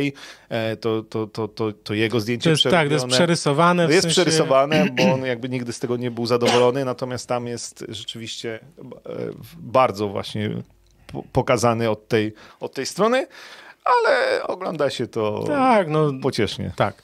Dajcie łapki w górę, tutaj Gniewko napisał i ja się przychylam do tej e, prośby, bo nie ma co, słuchajcie, ile nas osób ogląda, 260 w tej chwili, to żeby tak było też tyle łapek, byłoby nam bardzo miło, bo tak jak mówiliśmy, że tutaj ten algorytm YouTube'a nas wtedy e, lepiej promuje. Dobra, e, kończymy, ja już załatwiłem z kierownikiem, że mam 5 minut, więc Brogdon. Podobno Malcolm Brogdon e, jest szansa, że będzie grał w reprezentacji Polski. E, wiemy, że e, była trochę sensacja, jak rok temu pojawił się nad Polskim Morzem. Tak. Nie wiadomo skąd. Wrzucił zdjęcie na Instagrama. Wiedzieliśmy, że wtedy z Pawłem Leonczykiem sobie wspólnie trenowali w Słupsku. Natomiast no, wiemy też, że Malcolm Brogdon ma żonę, która ma polskie korzenie. Natomiast no, jakby poznaną w Stanach Zjednoczonych i ona chyba już się też urodziła w Stanach Zjednoczonych, bodajże ojca ma Polaka, e, więc jakieś tam większe mm, pokrewieństwo z Polską jest niż na przykład w przypadku AJ Slotera, jak dostawał polskie obywatelstwo. E, znaczy już, żeby, żeby skrócić wątek, ja generalnie jestem przeciwko e, naturalizowaniu zagranicznych zawodników, bo w przypadku Polski to w ogóle nie przynosi żadnych efektów w znaczeniu przez e, czas, te lata, kiedy grał dla nas Slotter, wciąż nie wyprodukowaliśmy rozgrywającego. No to było łatanie dziury. E, tak? To było łatanie dziury i cały czas to będzie łatanie dziury, natomiast z czysto sportowego punktu widzenia, no to Malcolm Brogdon, e, no to jest gość, który, no, wiesz, przychodzi i wygrywa nam mecze. On jest parę minusów, on ma 30 lat, on ma... Zanim on dostanie obywatelstwo, tak. jeśli w ogóle by dostał, to jest... E, on ma wiesz, trochę kontuzji za sobą i ciągle te kontuzje się ciągną i on w każdym sezonie tak naprawdę e, trochę meczów opuszcza. Jakby zagrał w reprezentacji Polski, no to wiesz, no to masz wielkiego chłopa na pozycji no u nas pewnie numer jeden, do, który świetnie będzie grał na koźle i jak ktoś myśli, że nie wiem, Mateusz Ponitka jest przypakowany, to nie, to Malcolm Brogdon... Znaczy Ponitka też jest no, przypakowany. No daje, no to wiesz, no to, no to tak, gość, który będzie ci grał na koźle, będzie rzucał, będzie, pod, będzie rozgrywającym reprezentacji Polski i pewnie wygra parę meczów, natomiast no, jest kilka problemów.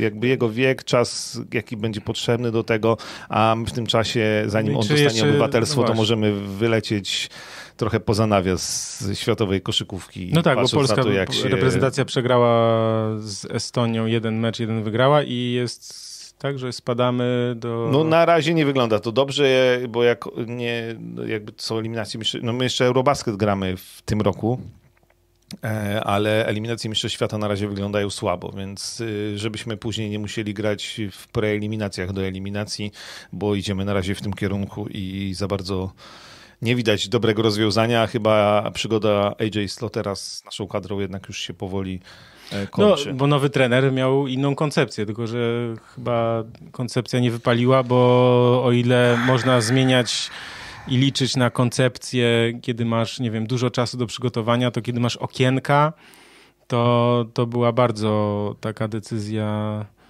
no, która teraz jakby wychodzą jej efekty, no, mówiąc najogólniej, bo wiesz, jak masz na dwa dni drużynę, bardzo trudno jest Y, zbudować zespół, w sensie poukładać, wprowadzić nowe zagrywki i tak dalej. Dlatego jak masz takie właśnie okienka kadrowe, to to się sprawdza, kiedy masz kontynuację i zawodników. Wiadomo, że nie wszyscy mogą grać e, ze względu na różne swoje e, zobowiązania klubowe albo na kontuzję, no ale jednak to jest wtedy zupełnie inaczej. Natomiast jak odmieniasz, próbujesz odmienić wszystko, no to, to, to potem tak wychodzi. Mnie jeszcze tak, bo mówisz, bo powiedziałeś o Brogdonie, skąd w ogóle ten pomysł pewnie też yy, wyskoczył, no to jakby efekt tego, że nie mamy, nie wiem, dobrych zawodników tak wielu, jakbyśmy chcieli mieć. ale, bo też ciekawa informacja doszła, jeśli chodzi o tą polską koszykówkę, to bo trzy lata temu został zniesiony przepis o dwóch obowiąz obowiązkowo na parkiecie dwóch Polakach.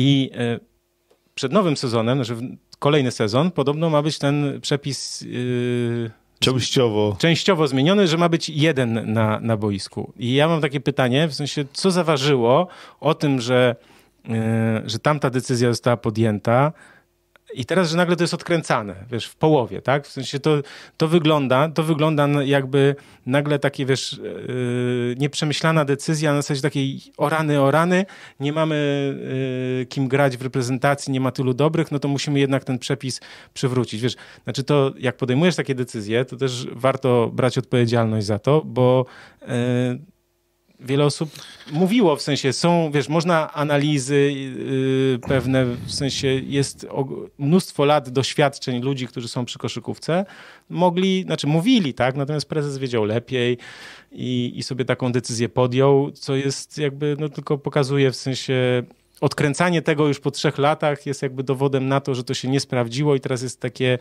wiesz, y, ratowanie się, tylko to niczego też nie zmieni nagle, w sensie nie odmieni, bo po co jest ten przepis? Problem jest taki, że y, wprowadzono go po to, żeby uniknąć takiej sytuacji, że do polskiej ligi przyjeżdżają, wiesz, 30-letni obcokrajowcy, którzy utrzymują zespół w lidze, a nie grają młodzi zawodnicy, nie ma inwestowania w Polaków i tak dalej, i tak dalej. No bo Polakom trudno się przebić, bo taka też jest, e, nie wiem, przez lata była tak, taki zwyczaj, w sensie, czy taka maniera idiotyczna, że no Polaków nie inwestujemy, tylko ściągamy zagranicznych i, i, i tutaj jakby gramy. Problemem jest to, że, yy, że to jest łatanie, próba łatania wielkiej dziury, natomiast żeby to zmienić, żeby tej dziury nie było, to trzeba niestety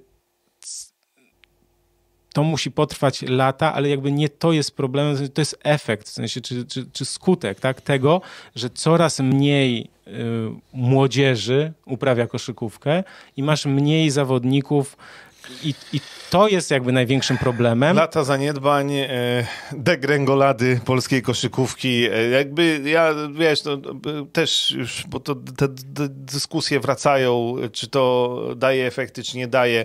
E, czasy, kiedy do koszykówki wchodzili Szewczyk, Ignerski, Lampę, Gortat, to były czasy, kiedy nie było żadnego przepisu i wyglądało to trochę lepiej. Nie wiem, Chińczycy zrobili sobie, że może być dwóch obcokrajowców obcokrajowców i bogatą ligę, żeby promować swoich i ci obcokrajowcy to są naprawdę świetne nazwiska. Działa to? Nie działa, to bez sensu. Tak, w to... Niemczech za to zbudowali system y, tak naprawdę. No, mają od, ogromne pieniądze. Y, pieniądze, ale I też inwestują, pomysł, inwestują. inwestują tak. Tam nie ma przepisu o tym, że musi być y, iluś tam Niemców na parkiecie, a teraz zobacz ilu jest Niemców w NBA.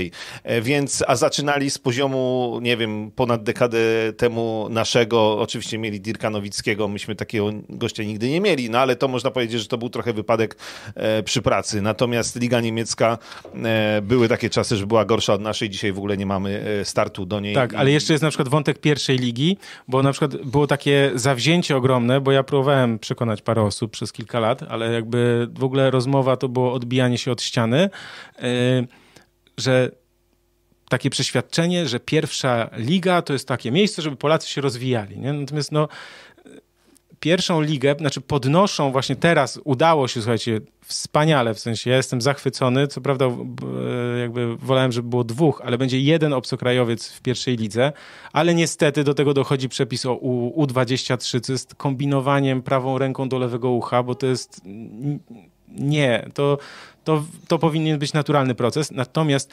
obcokrajowiec w, ligi, w lidze niższej podniesie poziom całych rozgrywek. To znaczy, zarówno ci zawodnicy w pierwszej lidze będą mieli, tak jak przy Jamesie Hardenie, będą mieli łatwiej, będą mogli się rozwijać, będą mogli się uczyć, będą mogli z lepszym zawodnikiem się jakby mierzyć na, na treningu, więc jakby to jest dla mnie naturalna rzecz, że w tej lidze, w pierwszej lidze właśnie też, żeby podnieść medialnie na przykład, tak, żeby w tej mniejszej miejscowości, gdzie jest na przykład pierwsza liga, żeby to był ten magnes przyciągający, że wiesz, że zawodnik robi show, a nasi chłopcy są obok tego i biorą bardzo dobry, czynny udział i wcale nie są, nagle się okazuje, że wcale nie są gorsi, a ten zawodnik pomoże wejść na wyższy poziom. Ja już, ja o tym mógłbym rozmawiać, słuchajcie, i dwie godziny, bo ja pamiętam ostatnie 30 lat polskiej koszykówki bardzo dobrze i sam byłem w jakimś tam trybie szkoleniowym, obserwowałem jak to wyglądało i jak na przykład, nie wiem, w Polonii Warszawa zawodnicy z pierwszego zespołu szli grać w drugiej lidze,